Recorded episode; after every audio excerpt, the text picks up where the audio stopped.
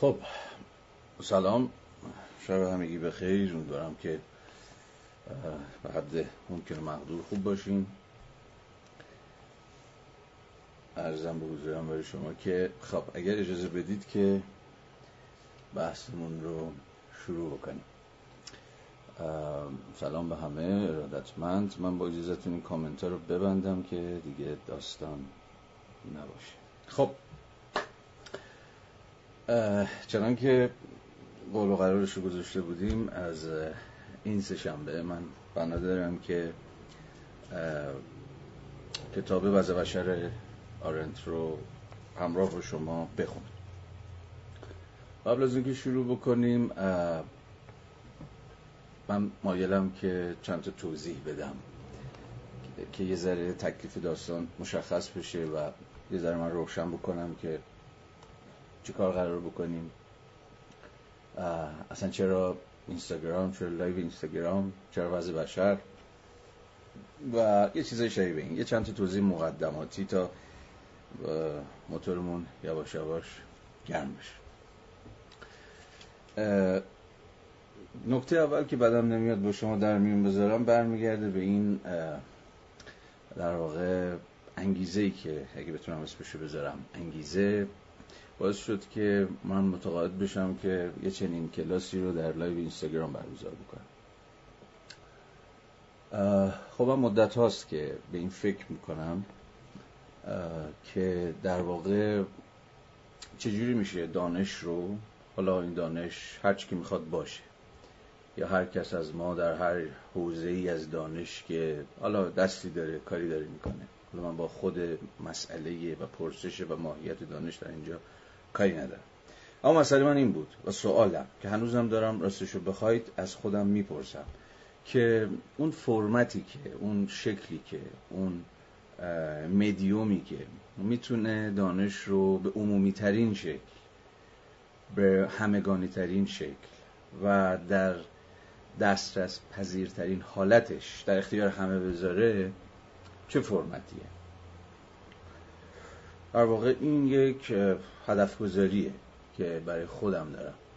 حالا بعد از یه چندین سال به حال درس دادن اینجا اونجا به این نتیجه رسیدم که الان دیگه وقتشه که به دنبال شکل هایی باشیم خودم البته مطمئن نیستم که این شکل چیه ولی این شکل این فرمت این مدیوم هرچی اسمش هست بتونه دانش رو پابلیک کنه. بتونه عام و همگانیش کنه بتونه در دسترس همگان بذاره. با کمترین مانع با کمترین ادابازی با کمترین ارزم به حضور شما که گزینش کردن.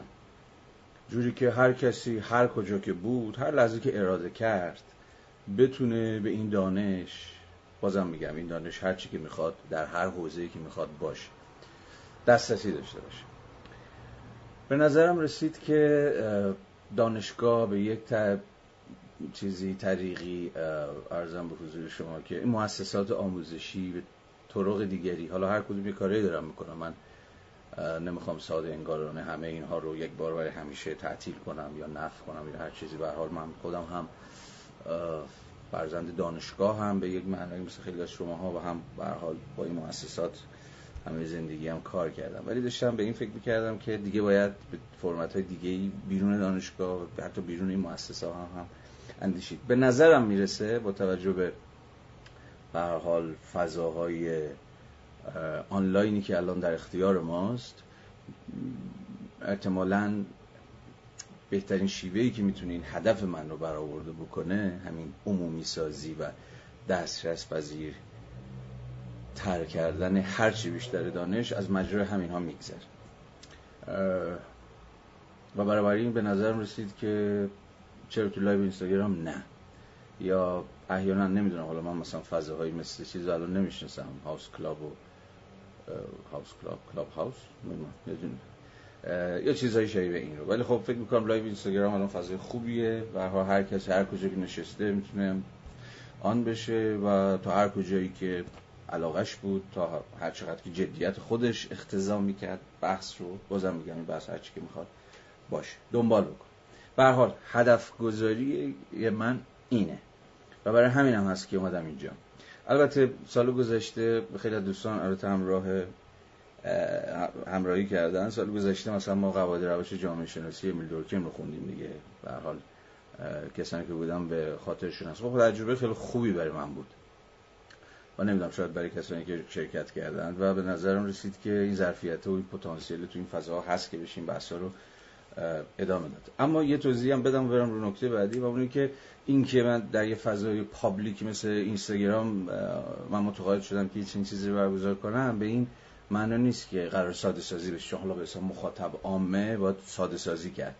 یا باید سهل الوصول کرد به معنی بد کلمه. معنی من می‌خوام سهل الوصول کنم دیگه. دست از پذیرتر و هر چه دست از پذیرتر اما این معنی یه جور سهل الوصول کردن ساده سازی کردن لغمه گرفتن و در دهان مخاطب گذاشتن نیستش. مستلزم جدیتی هم از جانب من و هم از جانب شما هست. یعنی یک چیز دو طرفه است.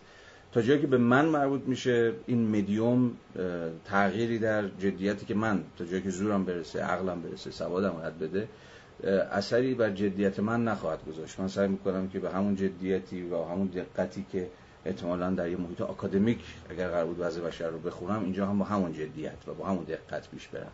برای این مدیومه به واسه اینکه پابلیک و عامه و فلان اینها بحث رو خراب نکنه یا بیش از اندازه ساده سازیش نکنه. گرچه همه تلاش من اینه که از مجرای همخانی که قرار با هم دیگه داشته باشیم و تلاش هایی که به خرج میدم بازم میگم تا جایی که در توان من هست این بحثا دستیابه باشه. ولی دستیاب بودن یه چیزه و ساده سازی یه چیز دیگه است. بنابراین من ساده سازی نمی کنم ولی سعی می‌کنم که دست از پذیرش کنم.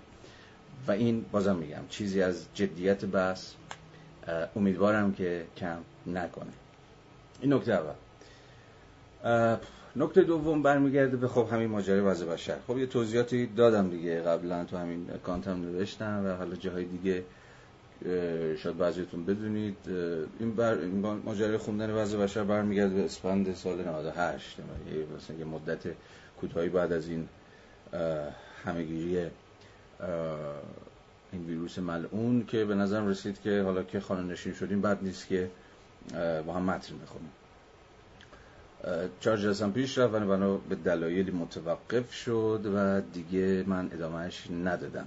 و به نظرم رسید که به حال باید این پروژه رو یه سرانجامی برسونم و خب داستان شد که حالا در این مدیوم به این شکل ادامهش بدم. چهار جلسه ای که خونده شد توی کانال تلگرامی من برام تمهیدات هست. اگر کسی علاقه من بود می‌تونه اونجا گوش کنه اون چهار جلسه رو. ولی چنان که وعدش رو داده بودم در این جلسه و احتمالا جلسه بعد حالا به توضیحشان خواهم رسید تا آنجایی که قبلا خوندم رو با شما مرور خواهم کرد که دوستانی که احیانا دارن از ابتدا شروع می‌کنن در خط سیر استدلالی آرنت قرار بگیرن با تکنولوژیش و با همه مباحثش آشنا بشن تا ببینیم که داستان از چه قراره. ما در سری قبل که من به خوندن شروع کردم تا ابتدای امر اجتماعی و امر خصوصی از فصل دوم خوندیم که میشه صفحه 111 ولی چون که گفتم از جلسه امروز که شروع می‌کنیم به خوندن مرور با هم خواهیم کرد و من گزارش از اهم بحث ها به دست خواهم داد تا برسیم به همون صفحه 111 که از اونجا به بعد دیگه من مشخصا میرم سراغ دوباره متخانی جلسه امروز به جلسه احتمال خیلی زیاد آتی بیشتر به مرور و گزارش مباحث آرند اختصاص خواهد داشت. ارزم به حضورتون که خب حالا نرم نرمک بریم سراغ خود متن دیگه. یه ذره با متن کلنجار بدیم و وارد جهانش بشیم چون که احتمالا می‌دونید نطفه کتاب وضع بشر آرنت در سال 1953 بسته شد زمان که آرنت درس گفتاری داشت به نام کارل مارکس به سنت فلسفه سیاسی و خب بعدها سال 1956 یک درس گفتار دیگه داشت در ارزم به حضور شما که شیکاگو که خب موضوعش همین بیتا اکتیوا یا حیات وقف عمل بود که موضوع محوری این کتابه. که بعدا سال 1958 به شکل در قالب این کتاب منتشر شد. پس به یک معنایی نقطه آغاز آرنت جو گفتگو انتقادی بوده با مارکس. این کتاب قرار بوده که در ابتدا قرار بوده که یک گفتگوی انتقادی و پرچالش باشه با سنت تفکر مارکسی و مارکسیزم. ولی خب بعدا خب شرح و بست پیدا کرد و شد همینی که شد. اما این به این معنی نیستش که قهرمان این کتاب مارکسه حالا قهرمان معنی حالا منفی این کلمه یا مثبت این کلمه. نه. این کتاب خب طبعا چون که میشه از کسی مثل آرنت انتظار داشت تبدیل شده به یه جور گفتگوی با انبوهی از سنت های فلسفی و فیگورهای ارزم به حضور شما که سیاسی و فلسفی که حالا من توی اون فایل اولی که پارسال پر کردم توضیحات خیلی مفصل و ارزم به حضور شما که دقیقی دادم. اگر مایل بودید که تفصیل این بحث رو دنبال کنید رو گوش کنید. ولی فعلا در همین اندازه بدونید و همین اندازه فعلا برای بحث ما کافیه که عملا وضع بشر یک کلاف در هم پیچیده که محصول گفتگوی آرنت با این کسرت سنت ها و فیگور هاست برابر این این کار ما رو سخت می‌کنه. و در واقع متن رو تبدیل می‌کنه به همون کلافه در هم پیچی که خدمتتون عرض کردم. و این از ما ما رو در واقع ملزم می‌کنه که اصلا خواندنمون به مسابقه یک جور واگشایی باشه واگشایی متن. از مجرای اون چیزی که من مایلم اسمش رو خانش بینامتنی. مثلا خانش بینامتنی به مسابقه جور واگشایی که متن بتونه باز بکنه. خانش بینامتنی یعنی چی؟ معنای خیلی سادهش اینه که یک متن در واقع خود حاصل گره خوردن در همتنیدگی و گفتگوی با انبوهی از دیگر متون یعنی یک هیچ متنی یک کاسه نیست. یا یک ارزم به حضور شما که یک دست نیست و همگن نیست. عملا محصول انبوهی از دیگر متن که اون وسط به همدیگه گره خوردن. و از مجرای ارجاعات و استنادات و نقل قولهای سریح یا زمینی در واقع متن داره پیش میره. بنابراین من و شما در مقام خواننده وقتی بخوایم متن رو بخونیم باید این متن رو واگشایی کنیم. و این ممکن نمیشه جز از مجرای همون خانش بینامتنیه. یعنی هی رفته آمده بین متون. از وضع بشر به ارزم به حضور شما که فرض بفرمایید که سیاست ارسطو از سیاست ارسطو به هستی های دیگه. از هستی های دیگه به سیاست به مسابقه حرفه وبر. از وبر به کاپیتال مارکس. و انبوهی از متنها که به اختزای پیشروند بحث پاشون وسط کشیده میشه. و من تلاش خواهم کرد که جا به جا تا جایی که سوادم قد میده و خودم می‌تونم بفهمم این مسیرها رو و این خطوط تحلیلی رو با شما در میون بذارم. و نشون بدم که اینجا پای گفتگو کیه؟ اینجا متن با کی داره گفتگو می‌کنه؟ طرف حسابش کیه؟ و چیزهای شبیه این بنابراین یه جور خانش بینامتنی عملا حاصل رفت آمد بین متن اصلی که داریم می‌خونیم و متنهای جانبیه که در متن اصلی به یک معنایی و به طرق متفاوتی حاضرن. چون که گفتم یا به سراحت مثلا از مجرای نقل قولهای خیلی سریع و مشخص و یا به شکل زمینی از مجرای ارجاعات و استناداتی که ممکن خیلی مشخص نباشه و نویسنده دست خودش رو خیلی عیان در ابتدا دست کم رو نکنه. بنابراین کار ما این رفت آمد خواهد بود. حالا شاید خیلی کمتر در جلسه اول دوم چون مروره و گزارشه و من خیلی کمتر سوال خود مد, خود مد خواهم رفت. ولی از جلسات آتی به بعد که پای خود مت بیاد وسط و ما متن رو بزنیم جلومون و خط به خط بخونیمش برگزیده های البته از متن رو این خانش بین متنی خودش رو بیشتر ارزم به حضور شما که نشان خواهد و این خب مستلزم حدی از انعطاف پذیریه دیگه. هم از جانب من هم از جانب شما. مستلزم یه مقدار صبر و حوصله و تحمل هم هست. چون اصلا نمی‌خوام شتاب زده پیش بریم. قرار نیست سر ماجرا رو سری هم بیاریم. باید در خوندن هر متنی از هر سنتی این تو معنینه رو داشت که بتونیم نرم نرم گره هاش رو با هم دیگه باز بکنیم تا متن خودش رو و معناش رو و دلالت هاش رو بر ما آشکار بکنیم بر اینها در عمل امیدوارم که نرم نرمک که میریم جلو با هم بیشتر آشنا میشیم با یعنی با زبان من با سبک و سیاق من امیدوارم برای شما جا بیفته. اما نکته بعدی که یه توضیح خیلی کوچولوه راجع به ترتیب برگزاری این جلسات که فکر می‌کنم باید روشن هم باشه دیگه خیلی افهام عجیب غریبی نداره. فقط اینکه جلسات ما هر هفته سه شنبه ها همین ساعت و همینجا برگزار می‌کنیم. فقط سه نکته رو من اشاره کنم. در همین ابتدای کار که ترتیبه و در واقع یه جورایی رویه کار ما رو اندکی توضیح میده. نکته اول که اشاره کوتاه کردم اینه که ما عجله نداریم. خب؟ برای اینکه زودتر تمامش بکنیم. بس که من عجله ندارم. امیدوارم شما عجله نداشته باشید. خیلی دوستان حالا بعد از اینکه من داستان رو گفتم که خب می‌خوام بشین وضع بشر رو بخونیم از من خواستن که چون نتونسته بودن اون چهار تا فایل گوش بکنم و یا احیانا آشنایی با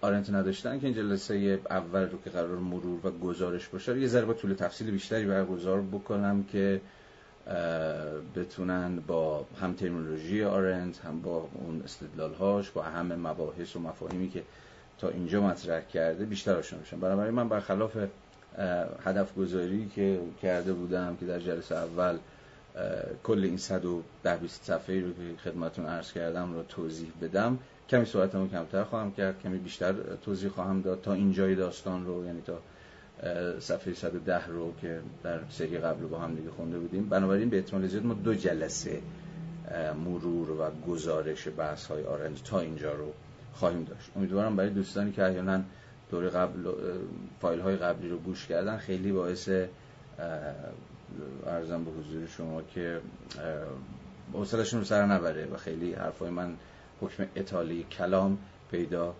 نکنه.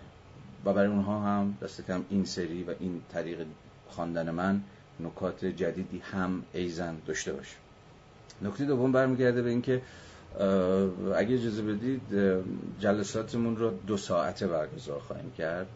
البته من اصراری هم به دو ساعت ندارم. ممکنه جلساتی بحث اقتضا بکنه بیشتر پیش بریم. ممکنه که اقتضای بحث این باشه که یا مثلا مباحثی که من برای هر جلسه آماده می‌کنم زودتر تموم شه که این اتفاق خیلی بعیده که بیفته. ولی به حال یعنی بازش دو ساعته. یه ذره بیشتر یه ذره کمتر. ولی هر یک یعنی در این یک ساعت وسطش ما یه break کوچولو میدیم. مثلا در حد ده دقیقه من ولی live خاموش نمی‌کنم. live همینجوری هست برای خودش میره. ولی هم من هم شما یک فرصتی خواهیم داشت که یک در واقع نفسی تازه بکنیم. و نکته سوم هم این هستش که در انتهای هر بحث که من بحثم تموم شد من خیلی خوشحال میشم که بتونیم با دوستان گپ بزنیم و صحبت بکنیم و ترجیح هم, هم کامنت نیست. ترجیح اینه که هر کسی خواست صحبت بکنه من اینو ماسموسه کنم چی چیه. اینو باز بکنم و هر کسی که خواست سوالی بکنه یا نکته‌ای بگه یا نقدی بکنه یا کامنتی بذاره چه می‌دونم. هر چیزی شبیه به این تا جایی که به همین بحثی که ما هر جلسه مطرح کردیم مربوط میشه بیاد بالا و با هم دیگه صحبت بکنیم. البته اگه کسی متقاضی باشه. در هر صورت از نظر من که این قضیه اوکیه و من خیلی استقبال می‌کنم و خب خوشحال میشم که این چیز رو داشته باشیم این فرصت رو که انتهای هر جلسه هم با هم دیگه حرف بزنیم. خب اجازه بدید این بحث مقدم بگذاریم یه تماس داشتم که لذا منو قطع کرد. عوض می‌خوام. ارزم به حضور شما که بریم سراغ خود کتاب تا ببینیم که داستان از چقدر. خب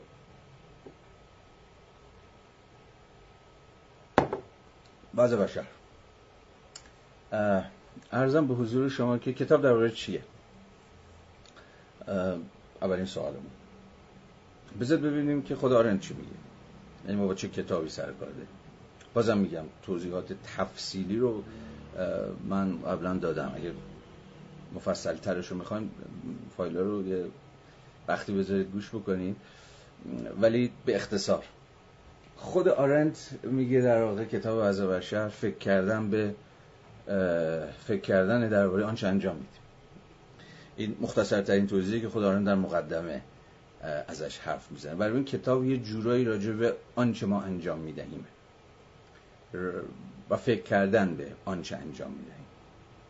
یعنی به یک معنایی راجع به ارزم به حضور شما که فعالیت های عملی ماست. آرنت هم همینجا اشاره می‌کنه در همون مقدمه هم که در واقع تمرکزش روی دوینگه روی انجام دادن. و فکر کردن به این که ما چه داریم انجام میدیم. و این آنچه که داریم انجام میدیم آنچه که هر روز داره از ما سر می‌زنه در مقام فعالیت های عملی رو چجوری باید بفهمیم؟ و چجوری باید اینو مفهوم پردازش کرد؟ و چه ریشه در تاریخ های گذشته داره؟ ولی خودش چون که اشاره می‌کنه خود فکر کردن رو از دایره در واقع مباحثش می‌ذاره کنار.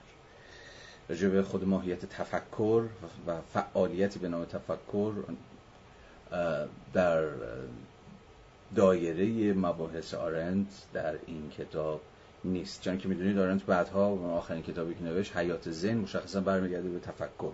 و که تفکر چیست؟ و چجوری باید خود تفکر فکر کرد؟ در مقام احتمالا مهمترین وجه مقوم حیات انسانی. اما در اینجا در کتاب وضع بشر مشخصا موضوع آرنت نه تفکر که عمله. اما عمل به معنای بسیار خاص کلمه. و اینجاست که همین ابتدا وارد بدنه اصلی کتاب و اهم مباحث آرند خواهیم شد. خب می‌دونید در همون فصل اول من دیگه از مقدمه میگذرم. و میرم مستقیما سراغ هسته محوری بحث آرند خب وقتی آرنت ادعا می‌کنه که وضع بشر فکر کردن راجع به آنچه انجام میدهیمه بلا فاصله ما رو با مفهومی آشنا می‌کنه که محوری ترین مفهوم کتاب وضع بشره. و کل این کتاب در واقع توضیح همین یه مفهومه ویتا اکتیوا. یا به قول مترجم ما آقای مسعود اولیا خب ترجمه خیلی خوبی هم به دست داده زندگی وقف عمل یا زندگی عمل ورزانه. برای این کتاب راجع به ویتا اکتیواست راجع زندگی عملی. اما در همین ابتدا آرنت ویتا اکتیوا رو در مقام وجهی از زندگی بشری وجهی از وجود بشری یا به تعبیر خودش سویه ای از وضع بشر تقسیم می‌کنه به سه فعالیت جمله. که احتمالا همه باهاش کم و بیش آشنا هستید. زحمت یا همون labor کار یا work عمل یا کنش یا همون اکشن. بنابراین ویتا اکتیوای آرنتی در مقام مفهوم محوری کتاب ناظر بر فکر کردن به این سه فعالیت بنیادین زندگی عمل ورزان است. خب آرنت خط فارق کم و بیش پررنگی بین این سه وچه ویتا اکتیوا می‌کشه بین زحمت و کار و کنش. میگه هر, اینا هر کدومشون یه چیزن. یک وچی از زندگی عملی ما رو توضیح میدن. حالا در ادامه که بریم من توضیح خواهم داد. جلسه اول دوم نه جلسات آتی که چقدر این مرزی که آرنت بین زحمت کار و کنش می‌کشه چقدر این مرز و مرزایی که امروز هم هنوز بعد از یه چیزی هلوش مثلا پنجاه سال بعد از کتاب وضع بشر هنوز میشه روی این مرزها حساب کرد. هنوز این مرزها کار می‌کنن. هنوز چقدر میشه واقعا labor رو از work work از اکشن تمیز داد. حالا فعلا کاری با این بحث ندارم ولی با خط خود آرنتی ما پیش خواهیم رفت و میپذیریم از آرنت مسامحتا و تا نقطه مشخصی که بین این سه فعالیت بنیادین vita activa همپای با آرنت ما هم مرز می‌کشیم و اینها رو از هم سوا می‌کنیم. به آرنت این سه وجه زندگی عملی در ارزم به حضور شما که دایره توان و امکانات همه انسان هاست یعنی همه انسان ها قادر به لیبرند یا همون زحمتند به این معنا همه ما انسان های زحمت کشیم. همه انسان ها قادر به ورک همون کارن. همون هوموفابر یا انسان کارورز یا هر چی شبیه این. و همه انسان ها قادر به کنشن. حالا یا عملن معنی اینها تا دقیقه دیگه روشن خواهد شد. پس وقتی آرنت داره از این سه فعالیت بنیادین زندگی عملی ما حرف می‌زنه اونها رو به مسابه بلغوگی هایی یا توان هایی یا امکان هایی می‌فهمه که همه انسان ها بر حسب جایگاه هاشون جایگاه طبقاتیشون سبک و سیاق زندگیشون و غیره و غیره کمتر یا بیشتر درگیر این وجوه هستن این وجوه سگانه. اما خب چی اینا؟ این زحمت و کار و کنش یا همون عمل رو چجوری باید فهمید و چجوری باید توضیح داد خب می‌دونید که هر یک از اینها تبدیل میشن به یکی از فصل اصلی کتاب و ما به تفصیل در ادامه روند این جلساتی که با هم خواهیم داشت در هر فصل همپای آرند هر یک از این مفاهیم رو باز می‌کنیم ولی اجالتا باز به همون سبک که خود آرنت پیش برده مقدمتا اجازه بدید که توضیحات ابتدایی من به دست بدم از اینکه اینها چی هم؟ در واقع این سه فعالیت بنیادین و تمایز اینها رو چجوری باید فهمید؟ خب زحمت یا همون لیبر. خب لیبر رو آرنت در واقع فعالیت متناظر با روند زیستی بدن انسان توضیح میده. یعنی چی؟ ما درگیر زحمتیم. همه ما زحمت می‌کشیم. لیبر. خب به فارسی بازم کارم ترجمه میشه دیگه نه؟ لیبر. یا مثلا فورس لیبر نیروی کار. ولی برای اینکه باید از ورک که اونم کار ترجمه می‌کنیم تمایز بذاریم همپای با مترجم خوبمون لیبر رو همون زحمت یا بعضی گذاشتن تقلا یا بعضی گذاشتن کوشش حالا کاری بقیه ترجمه ها نداریم ولی فکر کنم زحمت همون بهتر معادلی که میشه براش گذاشت حتی در زبان فارسی هم بعضی ما از زحمت کشان هم یاد می‌کنیم دیگه نه؟ برای آرنت زحمت همون لیبر در واقع وچی از فعالیت ماست که در پیوند با رفع نیازها رفع نیازهای حیاتی یعنی نیازهایی که باید رفع بشن تا انسان در مقام یک موجود زنده بتونه زنده بمونه در مقام یک ارگانیسم. یک ارگانیسم بنیادی ترین چیزش در واقع بنیادی ترین ویژگیش میل به تداوم حیات دیگه. هر, هر ارگانیزمی هر موجود زنده ای تقلا می‌کنه یا زحمت می‌کشه که خودش رو تداوم ببخشه. تا جایی که به لیبر مربوط میشه مذارت می‌خوام تا جایی که به بله به لیبر مربوط میشه به زحمت زحمت در پیوند با همین ارزم به حضور شما که روند زیستی بدن انسان در مقام یک موجود زنده که باید هوایجش رو نیازهاش رو یا به تعبیر دیگه ضروریاتش رو رفع رجوع بکنه. پس زحمت در پیوند با همین تداوم حیاته. تداوم حیات مسابقه ارگانیزم به زمارند وضع بشری متناظر با زحمت خود زندگیه. بازم میگم زندگی در مقام آنچه باید زنده بماند. ما تا جایی درگیر لیبریم یا اهمیت لیبر به زعم آرنت تا جایی است که قرار زندگی رو زنده نگه داره. و این ممکن نمیشه مگر از مجرای رفع نیازها و ضروریات و هوایج اولیه که همه ما کمتر یا بیشتر حالا به سبکهای مختلف و سیاههای مختلف داریم. پس این از زحمت اجالتا. در همین حد تعریف رو نگه دارید. بعدها که وارد اصلا فصل زحمت بشیم و وارد طول تفصیل آرنت بشیم این رو بیشتر و بیشتر باز خواهیم کرد و گفتگو خواهیم کرد. اما ورک چیه؟ ورک در واقع اون چیزی که ترجمهش می‌کنیم. ارزم بزرگ شما که کار. خب بانو آرنت میفرماید که کار در واقع فعالیتی است متناظر با وجه غیر طبیعی وجود بشر. وجه غیر طبیعیش یعنی چی؟ یعنی کار دستن در کار خلق جهان مصنوعی از اشیاست. کار کار اینه که یک جهان مصنوعی مصنوعی نه معنی حالا جعلی یا کاذب یا هر چیزی یعنی چیزی که ساخته شده. پس وظیفه کار اینه که یا کاری که کار انجام میده اینه که یک جهان مصنوع می‌سازه. از اشیا اشیا معنی وسیع کلمه.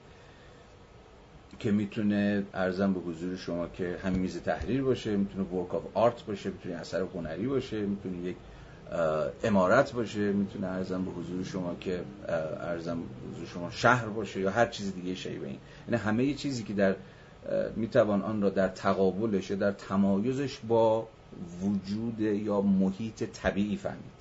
برای این کار محیط مصنوعی رو یا همون چیزی که ما احتمالاً اسمش رو تمدن در مقام دستاوردهای مادی بشر تمدن رو در برابر طبیعت می‌ذاره این کار کار ایجاد خط فارغی است که طبیعت رو در مقام آنچه که به ما داده شده و به خودی خود هست مستقل از مداخلات ما در تقابل می‌گذارد با تمدن به مسابقه همه آن چیزی که محصول مداخلات کار یا همون ورک ارزم به حضور شما که بشری است.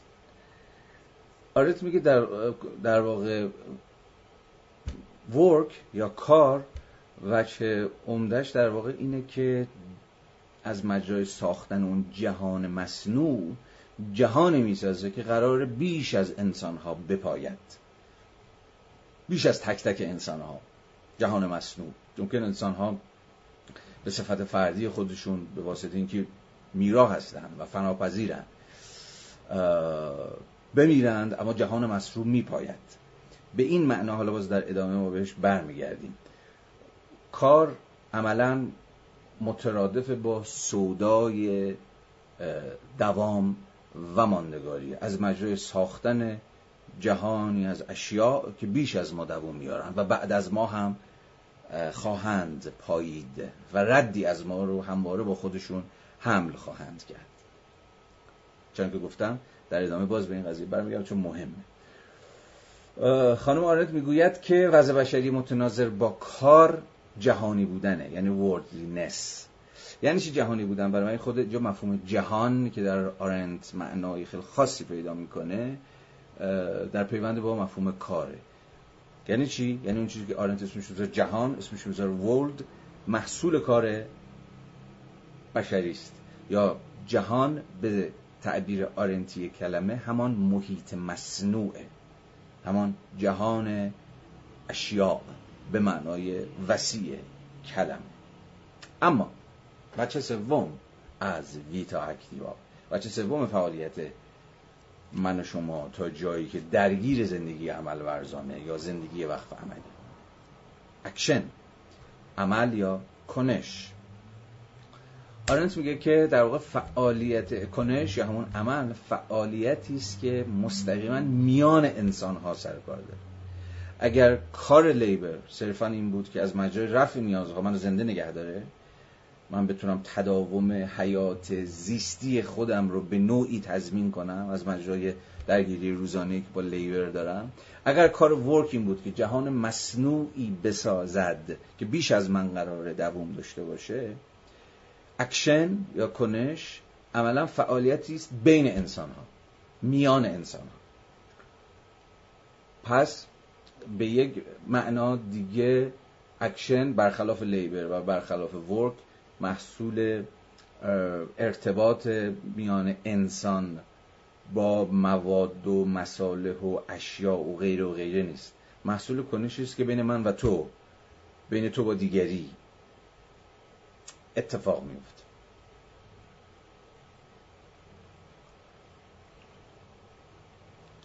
به زم آرنت و بنا به ادعاش جهان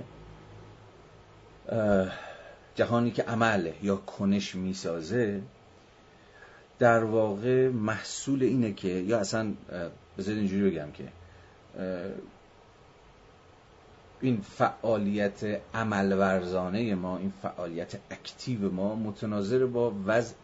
متناظر با این وضع بشریه متناظر با این حقیقته که ارزم به حضور شما که انسان ها و نه انسان به صفت کلی و به صفت ارزم به حضور شما که واحد خودش در زمین در جهان سکنا داره. چون ما با انسان سرکار نداریم. به زمانه. ما با انسان ها سرکار داریم. انسان ها چیه؟ همون قلم روی کسرته انسان های کثیر. و کنش یا عمل همان فعالیت درخور جهانی است که به دست انسان ها قوام پیدا می‌کنه.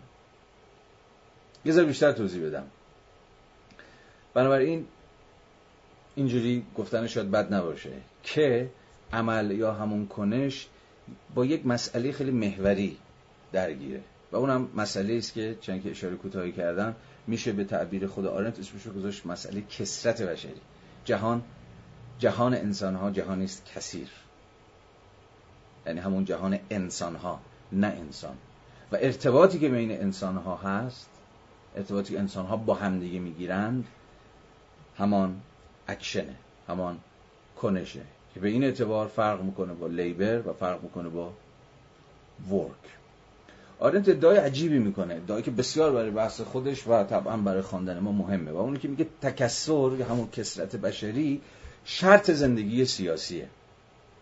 یعنی زندگی سیاسی فقط زمانی ممکنه که شما با کثرت انسانهایی که هر کدوم متفاوت از همدیگن سر و کار داشته باشید. برای این کثرت رو وقتی میگیم از کثرت داریم حرف می‌زنیم کثرت رو باید به معنی تفاوت بفهمیم. و تفاوت رو باید به مثابه تکینگی بفهمیم مثلا singularity وقتی میگیم جهان انسان ها جهانی است کثیر یعنی هر انسان از انسان دیگه متفاوت و اینکه هر انسانی از انسان دیگر متفاوته یعنی اینکه هر انسانی سینگولاره یعنی هر انسانی تکینه. همه ما انسان هستیم. ولی به تعبیر آرند هیچ انسانی هرگز عین انسان دیگر نیست. و این باز یعنی اینکه انسان ها پیش بینی ناپذیرند. چرا پیش بینی ناپذیرند؟ به این دلیل ساده که رونوشتی از یک چیزی شبیه طبیعت بشری نیستن. این ادعای محوری و ادعای بنیادین آرنده و میگه درون این جهان که به دست کسرت انسانها قوام گرفته یا فقط اینجوری بگم فقط در این جهان متکسره که می‌توان از یک چیزی چون زندگی سیاسی حرف زد. چون زندگی سیاسی ارتباط بین همین انسانهای کثیره این انسانهای متفاوته این انسانهای سینگولاره.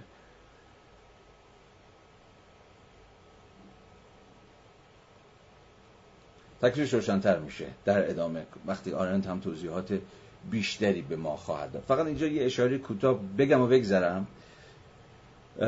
درباره این موضوع که زندگی سیاسی وقتی زندگی سیاسی داریم حرف می‌زنیم وقتی آرند داره زندگی سیاسی حرف می‌زنه نباید دچار خلط تاریخی دچار این ناهمزمانی مفاهیم تاریخی بشیم که او هم زندگی سیاسی رو شبیه همین چیزی می‌فهمه که ما امروز می‌فهمیم.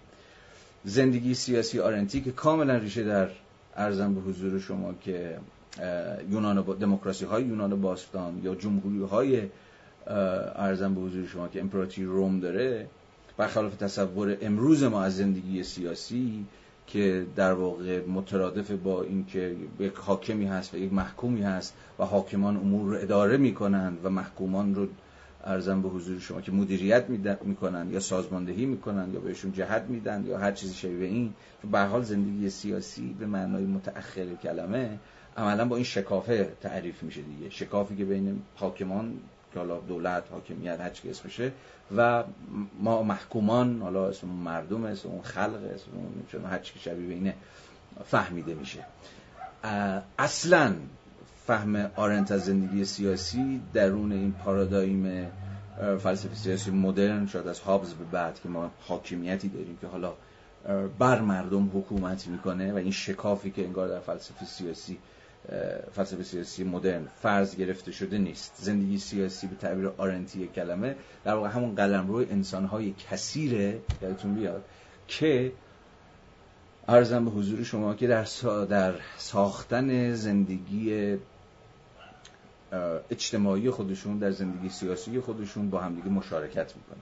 یا به زبان دیگه زندگی سیاسی همون قلمرو گشوده به روی شهروندان کثیر آزاد و برابره که از مجرای مداخله روزمرهشون در امور همگانی یعنی اموری که به همه افراد من شما و دیگران مربوط میشه ارزم به حضور شما که زندگی سیاسیشون رو می‌سازن. پس زندگی سیاسی آرنتی که گفتم تبارش اجرایی یونانی رومیه نه به معنای دوگانه حاکم محکوم یا حاکمیت مردم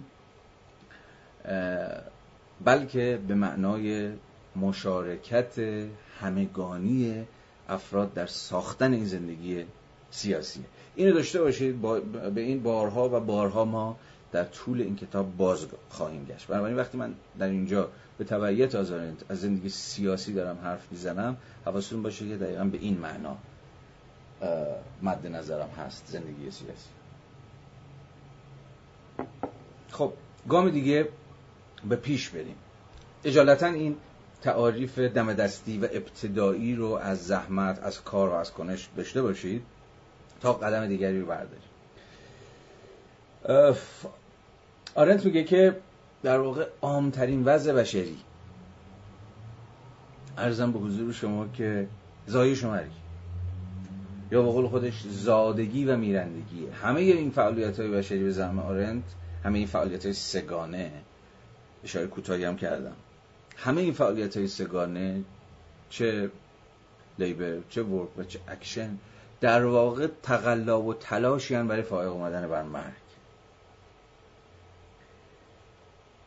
و به یک معنایی حفظ زندگی. برای همینه که حالا من توضیح خواهم داد البته.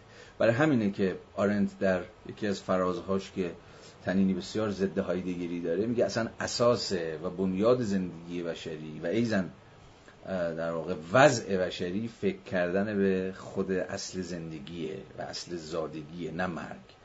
مرگ, مرگ اساسا در وضع بشری دقیقا همون مفهومیه که قراره که به یک معنای انگار پس زده بشه. انگار قراره که ارزم به حضور شما که به تأخیر بیفته یا به یک نوعی از مجرای سودای نامیرایی ما ازش فراتر بگذریم.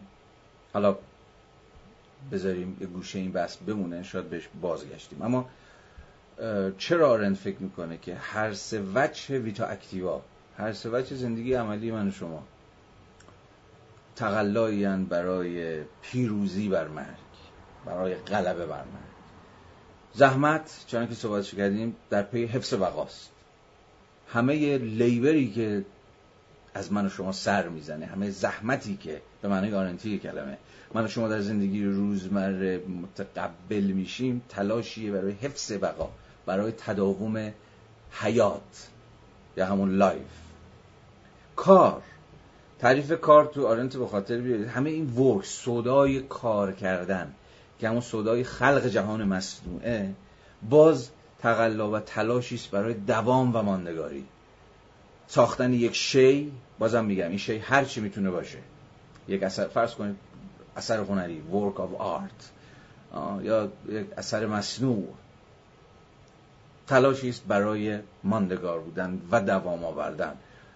برای ساختن چیزی که بیش از من خواهد پایید. آرنت بعدها این رو به سودای نامیرایی گره می‌زنه.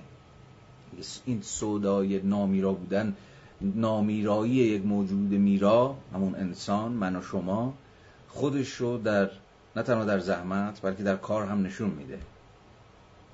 به این اعتبار. و کنش یا همون عمل. در واقع کنش و عمل که یادتون باشه همون نسبت بین من و شما هست نسبت بین انسانهای کثیر و متفاوت و تکینه که از مجرای ارتباط و نسبتی که با هم دیگه برپا می‌کنن قرار زندگی سیاسی خودشون رو پیش ببرند در واقع برپا دارنده چیه؟ تاریخ. تاریخ در مقام یک جور حافظه. حافظه بین الازهانی یا یادآوری. هم تاریخ هم حافظه هم یادآوری که فقط به اتکای کنش های ما ممکن میشه هم باز. به تعبیر آنتی صدایست برای نگهداشت زندگی و علیه مرگ و میرایی و فراموشی.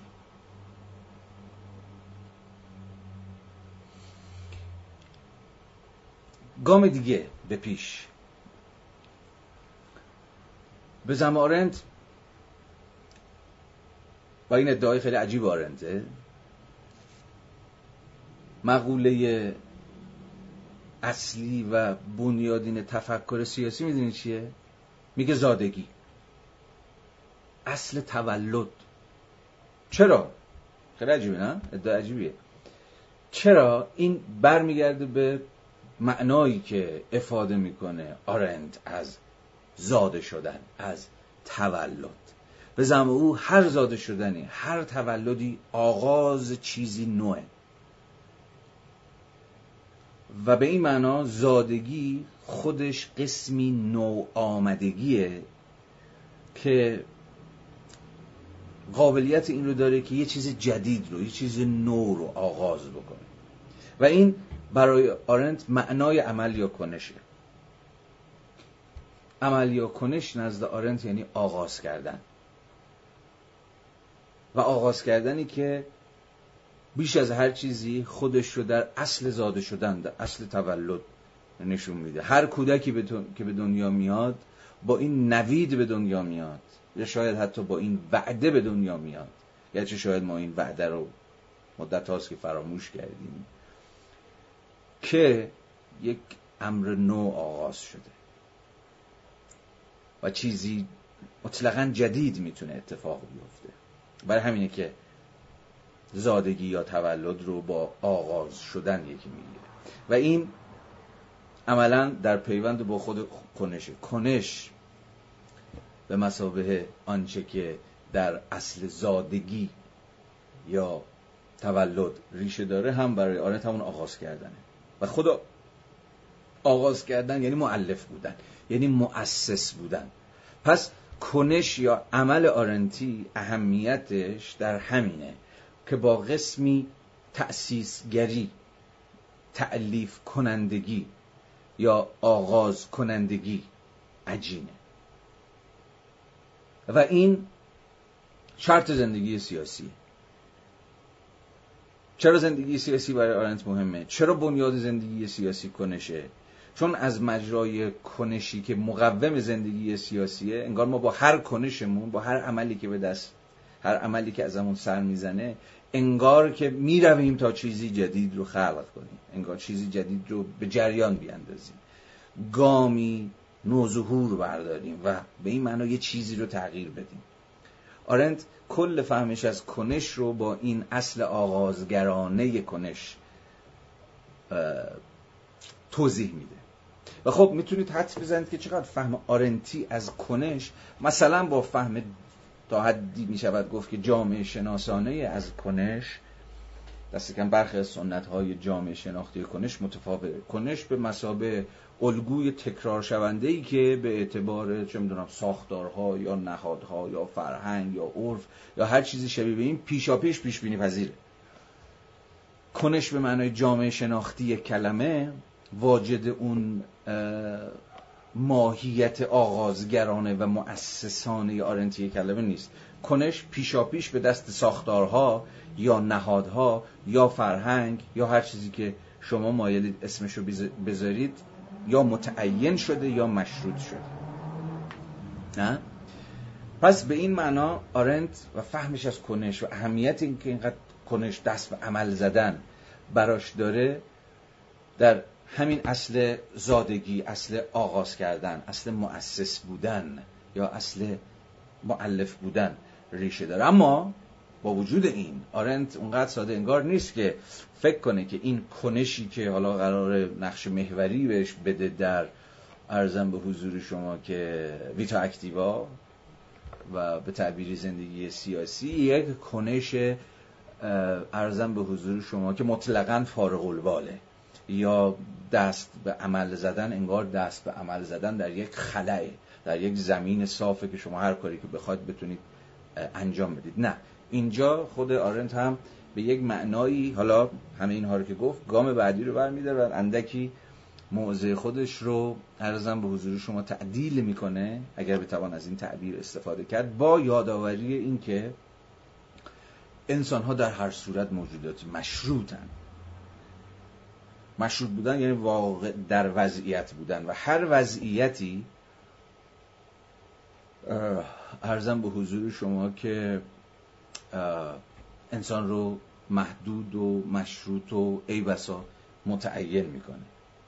اینجا آرنت از این سخن میگه که اصلا خود عینیت یا شیوارگی جهان چون جهان واجد یک بچه عینیه جهان واجد یک بچه شیواره است. یعنی همه آنچه که ارزم به حضور شما می‌توان می‌توان اسمشو عینیت گذاشت یعنی آنچه که ارزم ارزم به حضور شما که بیرون از ماست گرچه ممکنه منشأش کنش های من و شما باشیم کنش های مؤسسانه من و شما. اما به هر حال این کنش های مؤسسانه من و شما وچی عینی پیدا می‌کنه.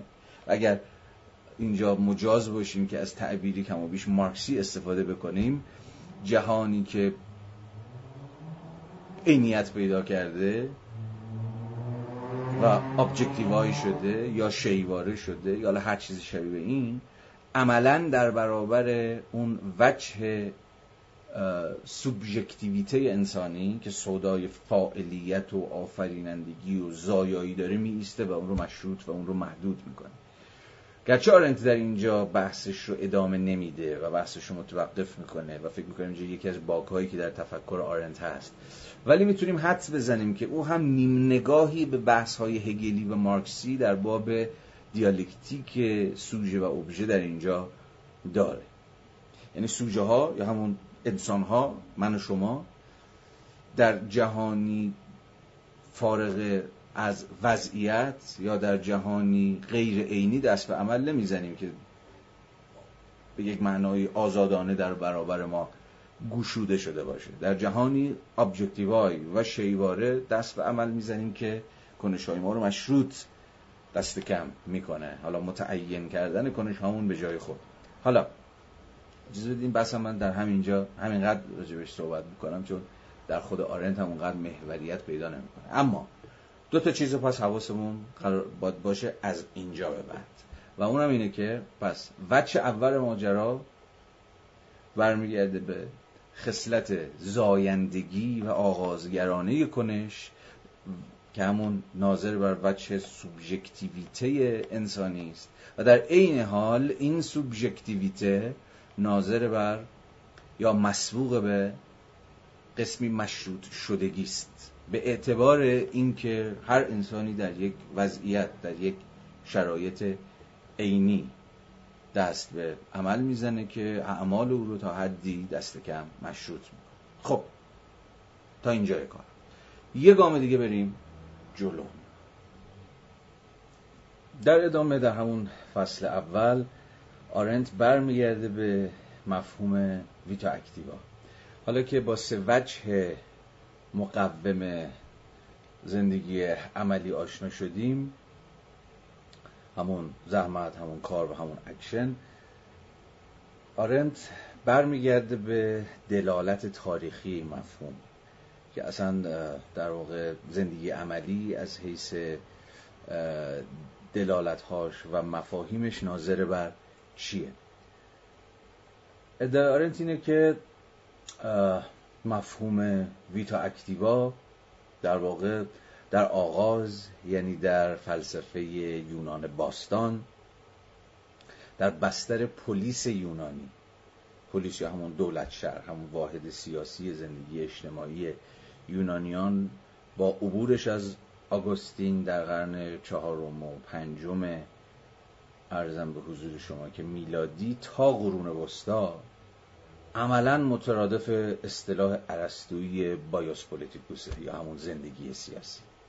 یعنی زمانی که یونانیان از زندگی عملی حرف می زدن از همون ویتا اکتیوا حرف می زدن به یک معنایی داشتن از بایوس پولیتیکوس حرف می زدن از خود زندگی سیاسی حرف می زدن زندگی عملی همون زندگی سیاسی بود.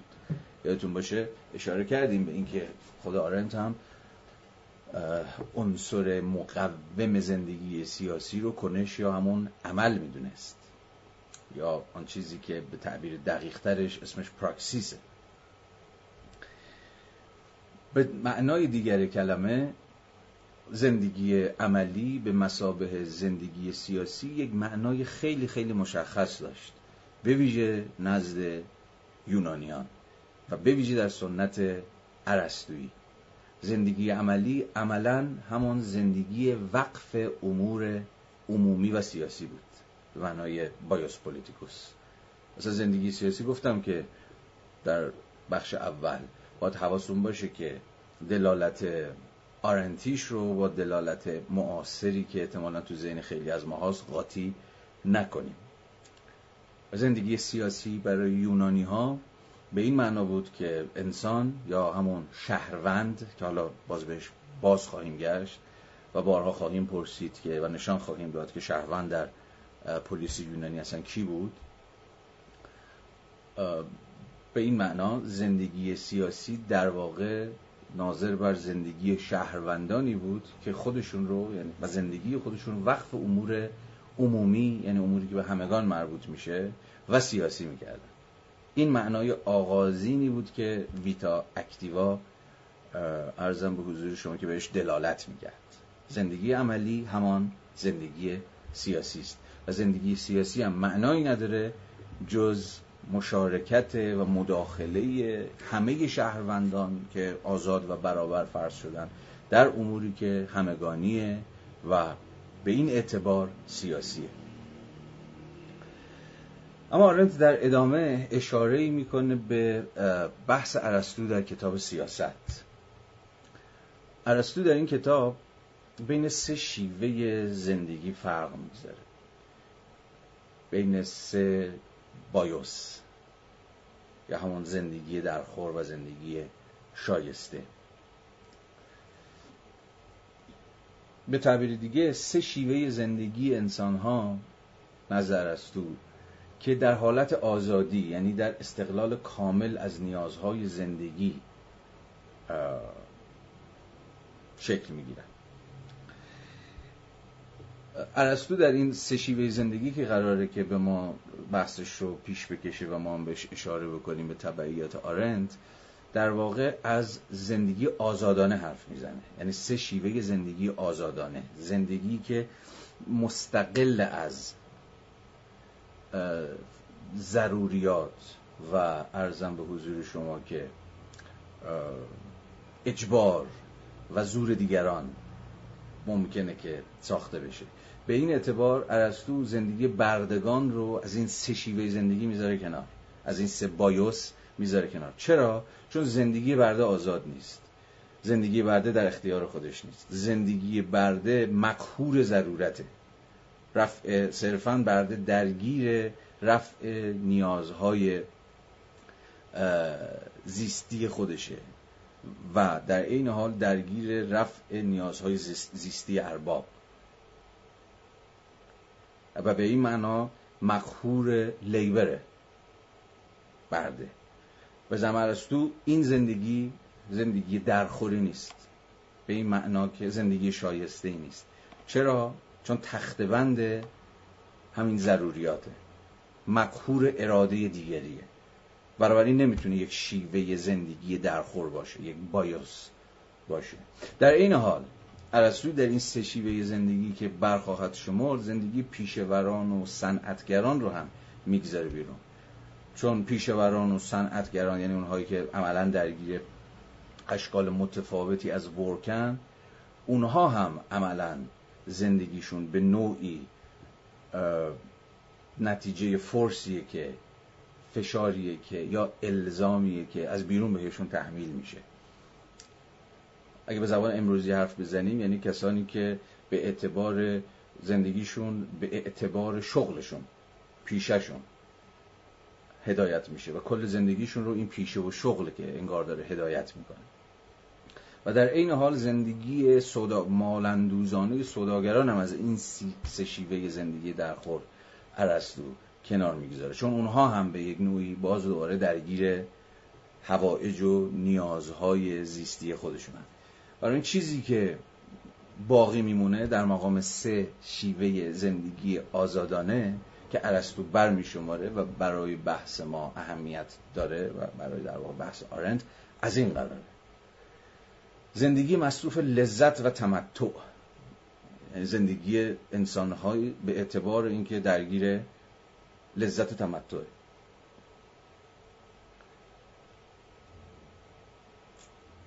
شیوه دوم زندگی در خور یا زندگی آزادانه زندگی که وقف امور پلیس میشه.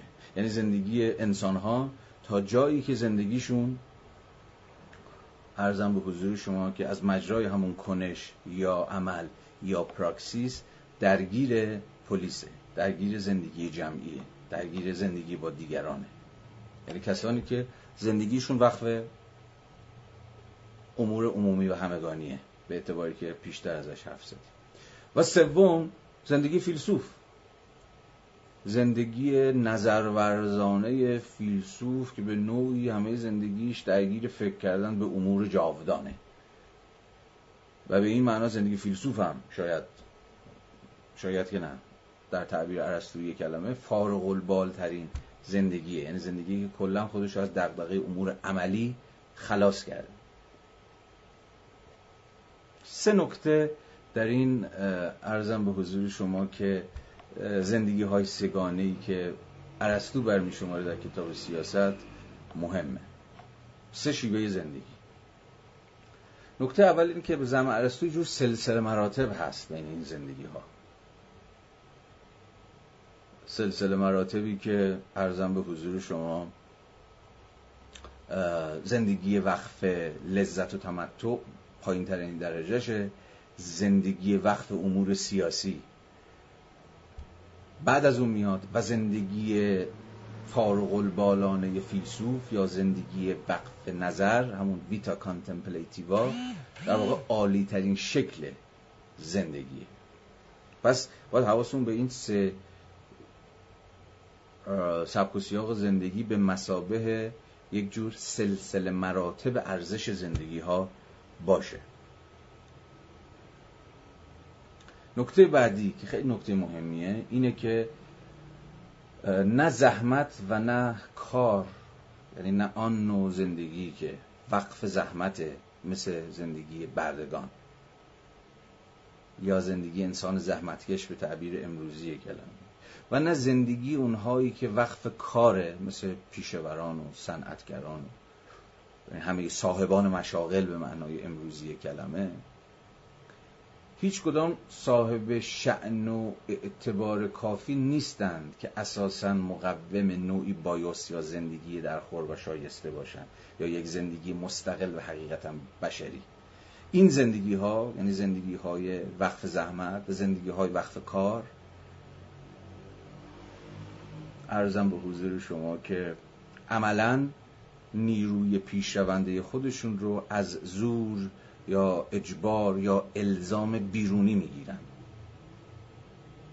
نه از قسمی آزادی و استقلال درونی.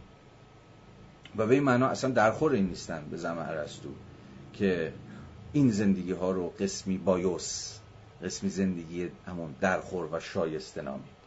زحمت چنان که گفتیم خادم ضروریات و هر کس و انسان زحمتکش به مسابه انسانی که همه زندگیش دنبال اینه که صرفا نیازهای خودش رو رفع رجوع بکنه. نیازهای اولیه خودش رو یا نیازهای اولیه اربابش رو. و ایزن آن زندگی که وقف کاره و کار به مسابه آن چیزی که در خدمت تولید اشیاء مفیده اینها هیچ کدوم زندگی نیستن که آزادانه ورزیده بشن. یعنی زندگی های غیر فارغ البال زندگی های غیر خودیستا زندگی های غیر مستقل زندگی های وابسته زندگی های غیر خدایی نن فقط اون سه شیوه هن که چیز تعبیر عرستو رو داریم صحبت می‌کنیم.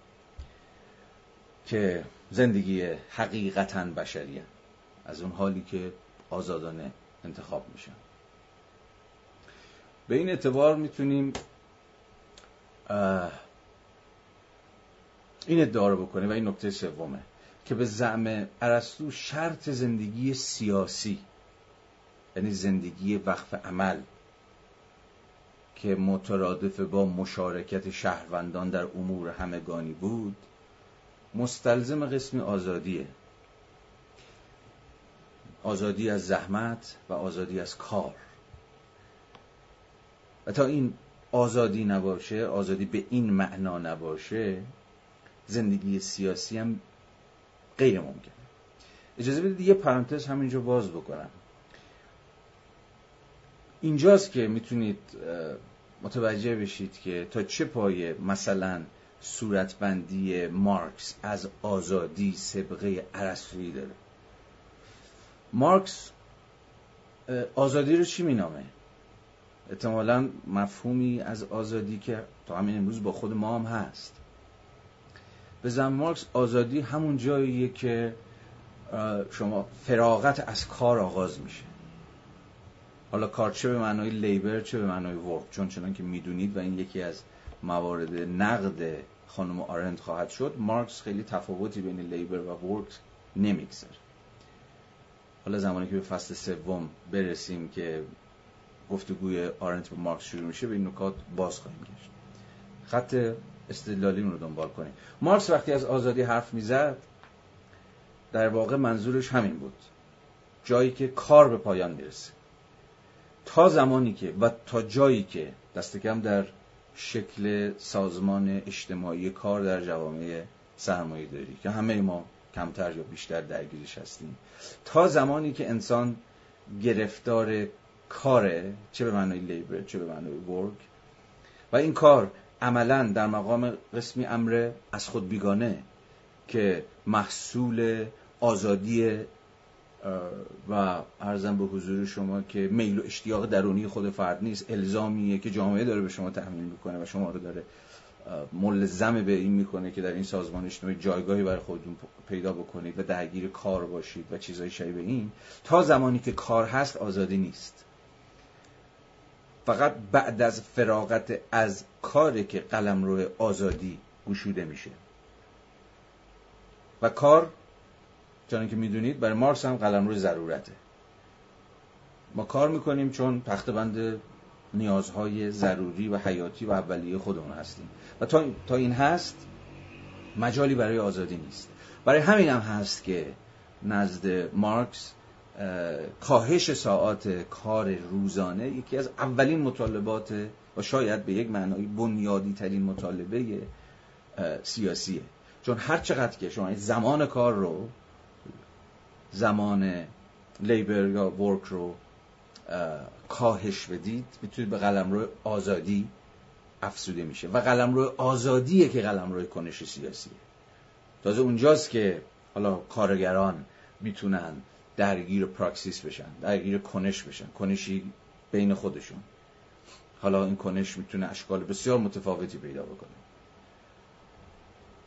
هر چقدر قلم روی کار یا همون قلم روی ضرورت گنده تر بشه و متورم تر بشه و بیشتر بیشتر باد بکنه از اون طرف قلم روی آزادی یعنی قلم روی امکان کنش ورزی سیاسی از مجرد گفتگو کردن گپ زدن اتحادیه تشکیل دادن سندیکا تشکیل دادن به طرحهایی برای آینده فکر کردن و غیره و غیره کوچکتر و ضعیفتر خواهد شد.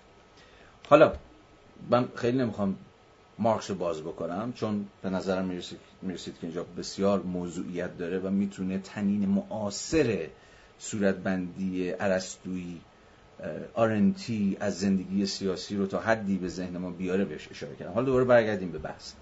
روی این نکته بودیم که چنان که آرنت ادعا می‌کنه به تبعیت از خط عرستویی ماجرا پس شرط زندگی سیاسی به مسابه مشارکت شهروندان در امور همگانی و امور عمومی آزادیه. برده نمی‌تونه درگیر زندگی سیاسی باشه چون همه حیات روزمرهش درگیر اون ضروریاته. داره تو خونه کار می‌کنه. زن نمی‌تونه درگیر زندگی سیاسی باشه. در حواستون باشه این قاطی نکنید از تاریخی. داریم راجع به یونان باستان سخن میگیم راجع به دموکراسی آتنی در زمان ارسطو. که تصور این بود که زن نمی‌تونه مشارکت کنه در امور پلیس در نمی‌تونه مشارکت کنه در امور سیاسی درش هم ساده است. چون قلم روش خانه است. مسئلهش رفع نیازها و ضرورت هاست بنابراین به قلم روی پلیس تعلق نداره. کودکان هم ایزن و حالا دیگران هم ایزن پس فقط جایی که آزادی از کار و آزادی از زحمت مقدوره اونجا قلم روی سیاسی ممکن میشه. به این اعتبار ارسطو ادعا می‌کنه و آرنت هم به طبع او که در جوامع استبدادی که وقتی مثلا ارسطو از جوامع استبدادی حرف می‌زنه خیلی یا همون بربرها یا همون غیر یونانی ها خیلی حواسش به ایرانه.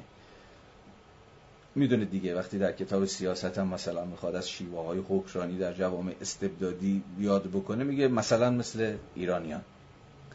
اصلا کاری با این ندارم که حرفای ارسطو از حیث مطالعات تاریخ نگاران چقدر درسته چقدر غلطه یا چقدر ناشی از یه جور در واقع یونان محوریشه و چیزهای شبیه این. الان کاری با صحت و سقم ادعای ارسطو از حیث فکت تاریخی ندارم. می‌خوام خود ادعاشو صحبت بکنم. ادعای ارسطو اینه که جوامع استبدادی به یک من اصلا زندگی سیاسی ندارن. چرا؟ چون اونجا شهروند ندارن. به تعبیر دیگه چی دارن؟ فقط اتباع سرسپرده ای که به دست حاکمان حکومت میشن به یک معنای دیگه اونجا اصلا قلم رو آزادی وجود نداره. برخلاف پلیس یونانی که شهروندان که در واقع می‌دونیم همون مردان صاحب مالکیت هستند برخلاف یونان پلیس در یونان باستان اصلا شهروند وجود نداره. شهروند در مقام فردی که آزاده و با دیگر دیگر شهروندان برابر فارغ البال درگیر ضرورت های کار و ارزم به حضور شما که زحمت نیست. بنابراین این زمان کافی رو داره که اصلا در حیات سیاسی در امور همگانی مشارکت بکنه. میگه اصلا این داستان داستان شهروند ماجرای آزادی اصلا در جوامع استبدادی وجود نداره. شما فقط با اتباع مطیع و سرسپرده سرکار دارید نه با شهروندان آزاد. و به این اعتبار اصلا زندگی سیاسی ندارید در این جوامع استبدادی. مثلا باز دوباره بر ارسطو به رساله سیاستش برگردیم راجع به مثلا ایران میگه که یکی از شیوه های حکمرانی در جوامع استبدادی از جمله ایران در همون ویژگی های چندگانه که برمی شماره ویژگی اول دومش اینه که اساسا در این جوامع استبدادی همون جوامع بربرهای غیر یونانی فلان و فلان اصلا امکان همنشینی و گفتگو و تشکیل انجمن و غیر و غیره وجود نداره. خیلی تنین معاصری داره این صورتبندی ارسطو از شیوه حکرانی استبدادی همون تیپ به معنی تیرانی یا جبارانه در قبال جامعه ایران. بازم میگم کاری با این نداریم که توصیفش از ایران اون موقع چقدر درسته یا چقدر غلطه یا چقدر جانبداران است یا نیست. ولی دست کم صورت بندش اینه که چون انجمنی وجود داره اصلا امکان این که انجمنی انجمن یعنی جایی که افراد با هم گرد هم بیان و با هم رو در رو بشن و از مجرای سخن گفتن راجع به امور همگانی تصمیم بگیرن. یعنی اصلا چنین امکانی وجود نداره. و حکومت امکان انجمن شدن همون بینگ توگیدر رو. همواره از اتباع خودش سلب می‌کنه. و به این اعتبار وقتی انجمنی وجود نداشته باشه دور هم بودنی وجود نداشته باشه امکان سخن گفتن آزادانه وجود نداشته باشه پس زندگی سیاسی هم به این اعتبار وجود نداره. به این معنا اصلا جوامع استبدادی فهمی از پراکسیس یا همون کنش یا همون عمل ندارن. چون گفتیم مقوم زندگی سیاسی کنش یا همون عمله که ارتباط بین خود انسانهای کثیره نه ارتباط بین یک توده بیشکلی که فقط حکومت میشن. بین توده بیشکل حالا در ادامه خواهیم دید. اصلا ارتباط و نسبت و کنشی در کار نیست. اونا فقط در معرض خطاب حاکمن. نه در معرض مشارکت آزادانه و خلاقانه در اداره یا پیش برده امور همگانی که عملا پای همه شهروندان رو میباید وسط بکشه بگذاریم. در همین اندازه رو اجالتا داشته باشیم. یه گام دیگه بریم جلوتر. باز در فصل اول به زبان آرنتی آرنت در, در ادامه ادعا می‌کنه که خب ولی از یه جایی به بعد همین پلیس یونانی که قلم روی مش... کنش سیاسی شهروندان آزاد و برابر بود از یه جایی دچار زوال و دچار افول شد. در در خود یونان. که عملا چه در خود یونان دوره‌ای بود که در واقع دیگه عصر تفکر سیاسی امثال افلاطون و ارسطو به پایان رسید و عصر رواقیگری سر کلش پیدا شد و خب می‌دونید اصلا پا گرفتن تفکر رواقیگری که مست... عملا مترادف یک جور زندگی فضیلتمندانه درونی به اعتبار ارزم به حضور شما که پرورش خود یه جور cultivation of the self زمانی اصلا موضوعیت پیدا کرد که دیگه پلیس رو به زوال گذاشت. زندگی سیاسی دیگه دود شد رفت هوا. چی اهمیت پیدا کرد؟ حالا که زندگی اجتماعی و زندگی جمعی و زندگی سیاسی دیگه تضعیف شده اون چیزی که در این شرایط اهمیت پیدا کرد این بود که خیلی خوب. حالا مسئله بر سر اینه که خود یا سلف چگونه می‌تونه که قوای درونی خودش رو پرورش بده فضیلتمند بشه. چه شیوه فرد چه شیوه زندگی در خود رو باید برای خودش در پیش بگیره. اصلا این اهمیت پیدا کردن رواقیگری به مسابه قسمی پرورش قوای خود اگر رواقیگری رو به این معنا بگیریم تنها در شرایطی می‌تونست ممکن بشه و اصلا اهمیت پیدا بکنه که زندگی سیاسی زوال پیدا کرده باشه. دیگه مسئله این نباشه که حالا چگونه باید در امور همگانی مشارکت کرد. مسئله این باشه که چجوری باید خود رو نجات داد. یا چجوری باید برای خود زندگی درخور و شایسته ای رو ساخت. حالا از این بحث بگذاریم زیاد سرش بحث شده. حتی هگل هم در فصل رواقیگری در پیدارشناسی روح دقیقا این ماجرا رو به همین شکل پیش می‌بره. و حالا مستلزم بحث های تاریخی راجع زوال پلیس در یونان باستانه. اما اجالتا با این خط آرنت پیش بیایم که با زوال پلیس که چه در یونان باستان اتفاق افتاد و شاید از اون مهمتر از حیث تاریخی ملازم بود با فروپاشی جمهوری جمهوری های رومی و آغاز مسیحیت ویتا اکتیوا دیگه نرم نرمک معنای سیاسی خودش رو از دست داد. دیگه ویتا اکتیوا مترادف با بایوس پولیتیکوس یا همون زندگی سیاسی نبود. بلکه مترادف شد با هر گونه و هر شکل از درگیر شدن عملی و فعالانه در امور این جهان. حتی امروز هم ما وقتی از ویتا اکتیوا یا همون زندگی عملی صحبت بکنیم لزوما زندگی عملی رو مترادف با زندگی سیاسی نمی‌فهمیم. دیگه زندگی عملی اگر تنین امروزشان بخوایم لحاظ بکنیم که هم با ماست و به زعم آرنت ریشه داره و حتی وارد فلسفه اسلامی هم شده ریشه داره در همون زوال دولت شهر قلم روی زندگی سیاسی. هر شکلی از زندگی عملی حالا چه درگیر زحمت باشه چه درگیر work باشه و چه درگیر اکشن باشه دیگه امروز اسمش vita activa ست بنابراین دیگه اون دلالت سیاسی خودش رو از دست داده. و این مترادف با اینه که از حیث تاریخی باز به زعم آرنت خود عمل یا کنش برخلاف دلالتی که در یونان باستان داشت دلالت و معنای سیاسی خودش رو از کف داده. و ما فراموش کردیم. نسیان یا فراموشی تاریخی شدیم که اکشن در یه جورایی خاستگاه خودش که همون دولت شهر یا polis یونانی باشه اساسا دلالتش سیاسی بود. امروز دیگه صرفا یکی از وجوه سه‌گانه vita activa شده و دیگه اون طنین رو نداره. امروز هم وقتی ما کنش یا عمل یا هر چیزی حرف می‌زنیم لزوما معنای سیاسی کلمه به ذهنمون نمیاد.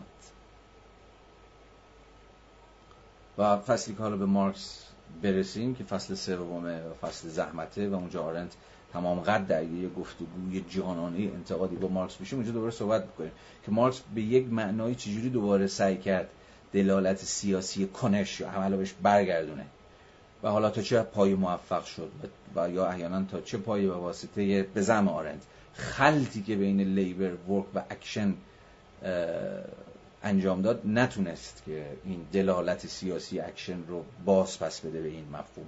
و حالا از جای دیگر سر درآورد که بماند. باید برسیم بهش تا بتونیم با طمأنینه صحبت کنیم. پس پس با زوال دولت شهر یونانی و آغاز مسیحیت عرضم به حضور شما دیگه اکشن همسنگ شد با زحمت و کار. از حیث اینکه یکی از اشکال زندگی عملی که لزوما هیچ برتری یا اولویتی نسبت به لیبر و ورک نداره. اما در این میان در, در این میان که زندگی وقف امور سیاسی و امور عمومی دیگه از تک و تا افتاد و از رونق افتاد و پلیس یونانی به یک معنایی از دست رفت و اصر امپراتوری های بزرگ سرکلش پیدا شد. به زمان آرنت همون شکل سوم زندگی زندگی نظرورزانه که همون زندگی فارغ البال فیلسوفی بود که در سکون و خلوت خودش به دنبال حصول به یک حقیقت بود. یا همون vita contemplativa زندگی وقف نظر در برابر vita activa شأن یا اینجوری بذارید بگیم یگانه شکل حقیقتا آزادانه زندگی باقی موند. حالا این چه اهمیتی داره؟ این زندگی نظر ورزانه. اجازه بدید چند گام دیگه بریم جلوتر تا امیدوار باشیم که تکلیفش روشن باشه. بذارید اینجوری بگم. هم پا و هم سخن با آرنت. زندگی نظرورزانه در مقام یک زندگی آزادانه فارغ البال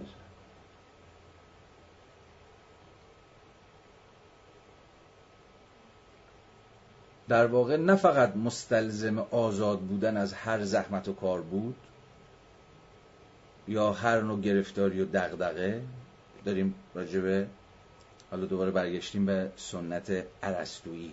که زندگی نظرورزانه رو ویتا کانتمپلیتیوا رو یا زندگی فیلسوف رو شرطش رو که اصلا بشود زندگی متعملانه داشت زندگی نظرورزانه داشت زندگی فیلسوفانه داشت. یک, یک الزامی داشت یا اصلا یک شرطی داشت یک شرط, یک شرط وجودی داشت. یک شرط وجودی این بود که صحبت هم کردیم دیگه. شما از زحمت و کار فارغ باشید. فیلسوف یا آنکه همه زندگیش رو به تفکر قوره در هستی یا چه می‌دونم هر چیزی شبیه این اختصاص داده نمی‌تونه درگیر زحمت و کار باشه. اصلا زندگی فیلسوفانه رو نمی‌شود با زندگی زحمت کشانه یا زندگی کارورزانه و در عین حال زندگی وقف عمل متحد کرد. اینها اساسا با هم در تعارضن. فیلسوف یا همون ویتا کسی که درگیر ویتا کانتمپلیتیواست آن انسانی است که برکنار از درگیری ها و دقدقه ها و گرفتاری هایی که ویتا اکتیوا یعنی زندگی عملی ممکنه که برای کسی ایجاد بکنه.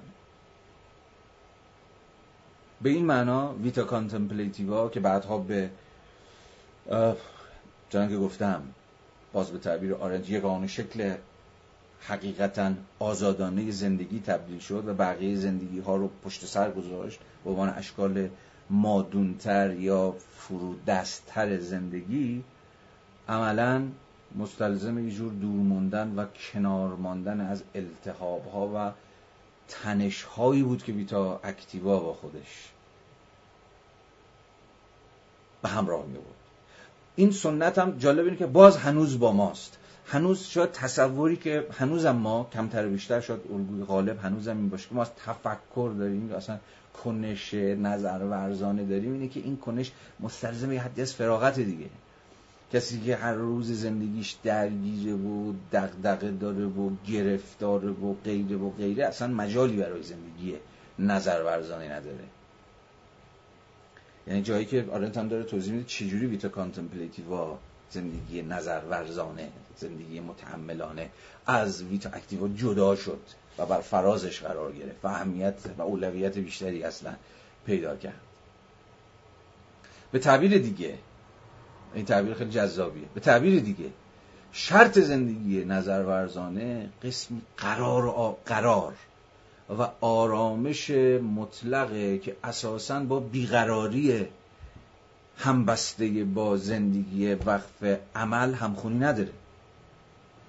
زندگی وقف عمل چه در ساعت زحمت باشه که پر از گرفتاری و دغدغه است. همین امروز دیگه. همه ما درگیر لیبریم. لیبر برای ما مشغله میاره که چگونه باید نیازها و هوایجمون رو رفع کنیم. چه ویتا اکتیوات تا جایی که به ورک مربوط میشه که چگونه باید از پس این شغلمون برداریم اصلا چجوری باید شغل بیابیم؟ چجوری باید از پس الزاماتی که شغلمون چه در مقام کارمند چه در مقام استاد دانشگاه چه در مقام یک کارگر معدن چه در مقام یک اخراجی از یک کارخونه ورشکسته با خودش میاره چجوری ورک هم تا جایی که ما درگیر زندگی کارورزانه کارورزانه هستیم من باز با انواع اقسام دغدغه ها و گرفتاری ها و مشغولیت ها سر کار داره و چه اونجایی که درگیر زندگی عمل ورزانه هستیم. کنش کنشگری به معنای آرنتی کلمه. یعنی زندگی خودمون رو وقف مشارکت در امور همگانی و سیاسی می‌کنیم که اونجا هم کیه که ندونه پر از دغدغه و مشغله است پر از استرابه پر از ترسه پر از بیقراریه. نه فقط از حیث امنیتی که چه اتفاقی خواهد افتاد آیا من میمانم آیا می‌روم آیا بازداشت میشم یا هر چی شبیه به این. حتی در شکل خیلی به اصطلاح آزادانه و دموکراتیکش هم زندگی وقف امور عمومی و سیاسی خودش رو به مسابقه یک زندگی بیقرار یک زندگی دیگه که آرامش و سکون نداره و هر روز التهاب ها و تنش ها و استراب های خودش رو پیش می‌کشه تعریف می‌کنه. پس بذار اینجوری بگم. vita activa با همه توصیفاتی که اینجا کردیم در هر سه شکل خودش با این بیقراری عجینه. با این تحرک عجینه. با اون وجه بدنمندی گره خورده. چه labor چه work چه اکشن همواره وجهی بدنمند داره. نه؟ یعنی به اتکای تحرکات جسمانی و بدنی ماست که اتفاق میفته و این در و این دقیقا همون چیزیه که اون رو با زندگی وقف نظر و تفکر و تعمق همون contemplation و چه این چیزا در تعارض و تمایز قرار میده. به این اعتبار تمایز زندگی عملی و نظری vita activa vita contemplativa همون تمایز بین قرار و بیقراریه. سکون و درگیریه. کنارگیری و مداخله است. باز یه پرانتز. مجسمه The Thinker آگوست رودن رو به خاطر بیارید. همتون هم دیدید دیگه. یعنی من متفکر مجسمه. همین الان می‌تونید بزنید ببینید. The Thinker آگوست رودن. خب یک نقاشیه که ببخشید یک مجسمه است که قرار شما رو با سیمای متفکر آشنا بکنه. همون فیگور معروف دستی زیر چونه و سری خمیده. و فردی که در, در, در, در درون خودش به واسطه یه جور همین سکون و بیتحرکی و یه جور درون بینی کاملا دنیای بیرون خودش فارغه. و داره درگیر جور کانتمپلیشنه درگیر جور تعمقه همون درون بینیه یعنی تفکر چگونه و, و در عین حال اون بدنی که دیگه فاقد حرکته فاقد جست و خیزه. کاملا کنار جوه. در خلوت خودش در سکوت خودش در تنهایی خودش فرو رفته. هنوزم تصور غالب عموما تصور غالبی که ما از تفکر داریم این چیزیه دیگه. و به این معناست که کسی که قرار فکر بکنه کسی که قرار کار نظری بکنه باید خودشو انگار از هر شکلی از درگیری در امور عملی از همون ویتا اکتیوا مبرا بکنه. انگار تفکر با یه جور کنار جستن کنارجویی مبرا شدن از امور این جهان همون حیات وقف عمل انگار با اینا عجینه. انگار در دل نب... انگار در دل شهر در متن نبز تپنده زندگی عملی هر روزه که شما درگیر زحمتید کارید و اکشنید اونجا قلم روی دیگه تفکر و نظر ورزی نیست. شکاف انگار این از هم دیگه جدا کرد. و این دست کم آنچنان که آرنت برای ما روایت می‌کنه میراث جدایی این دو از میراث در واقع میراثی است که نتیجه جدایی این دو از اواخر یونان باستان به این سمته. اما در ادامه جلسات آینده خواهیم دید که تا چه پایه این مرز سفت و سخت بین زندگی عملی زندگی نظری دیگه فرو ریخته. مدت هاست که فرو ریخته. و دیگه مرز فارغی شکاف پررنگی نیست که نظر ورزیدن و عمل کردن رو از هم جدا بکنید. دو چجوری در هم تنیده شدن؟ اینو اجازه بدید بعدا بهش بازگردیم. و حتی نیم نگاهی انتقادی هم به آرند داشته باشیم ولی الان وقتش نیست.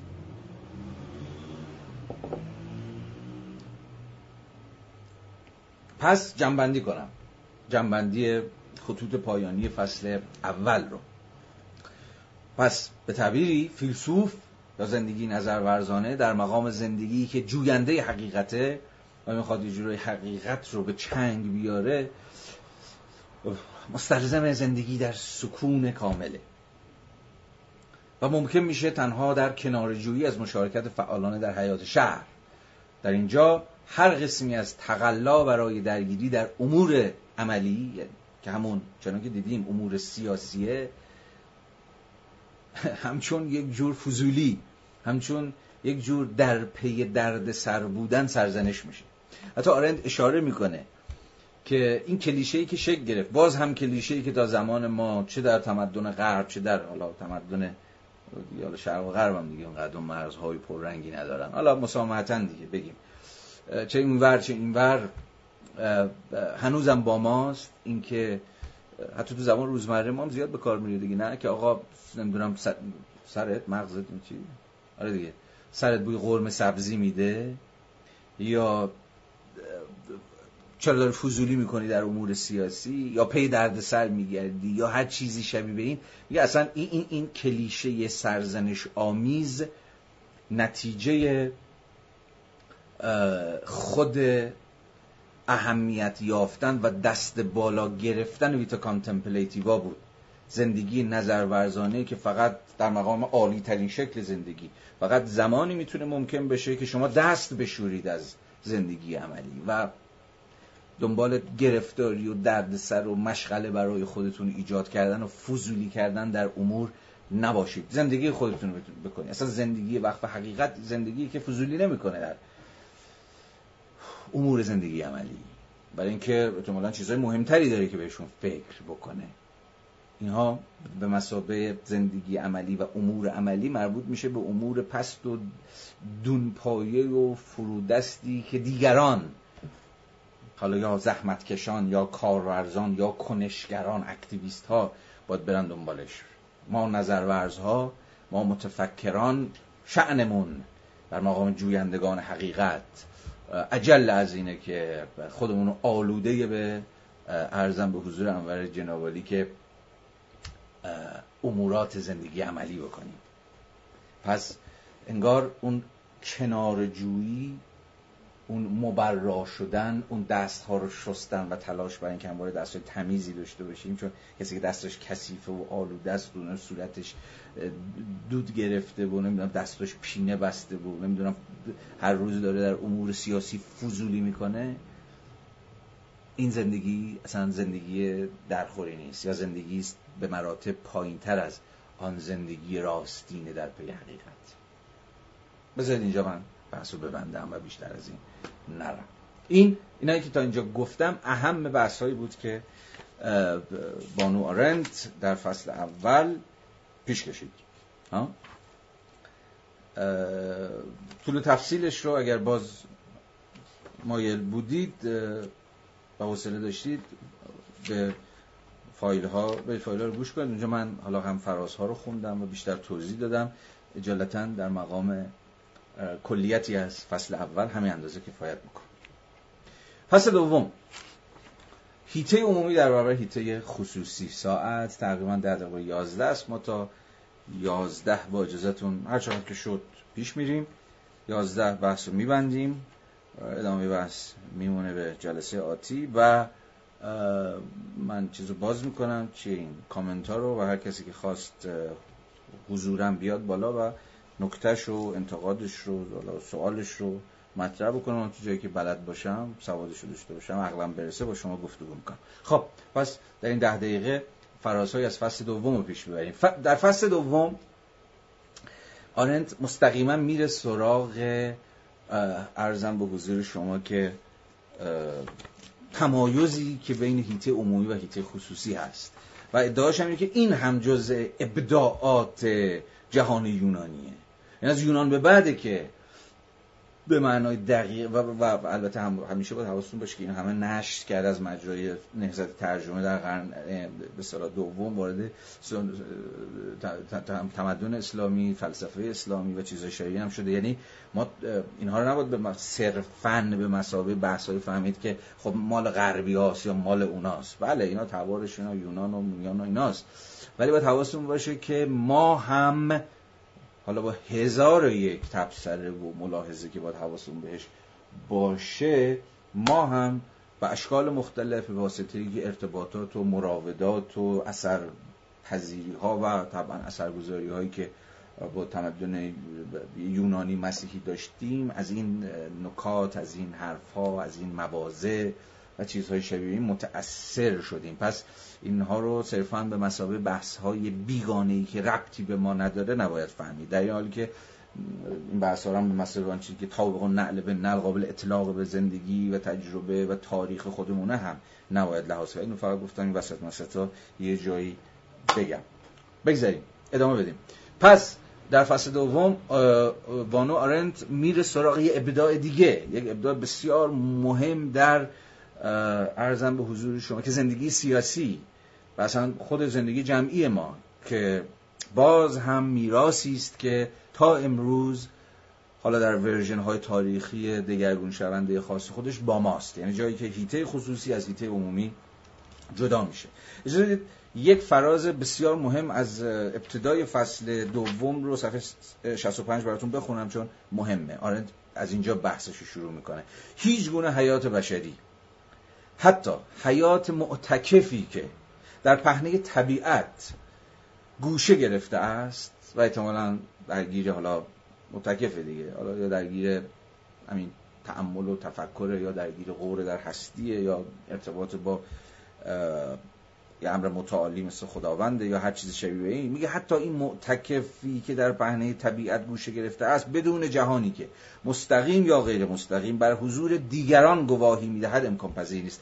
چیکار می‌خواد بکنه آرند؟ و توجه ما رو به چی می‌خواد معطوف بکنه؟ و این بسیار مهمه برای فهم کل حرفایی که خانم آرنت داره می‌زنه.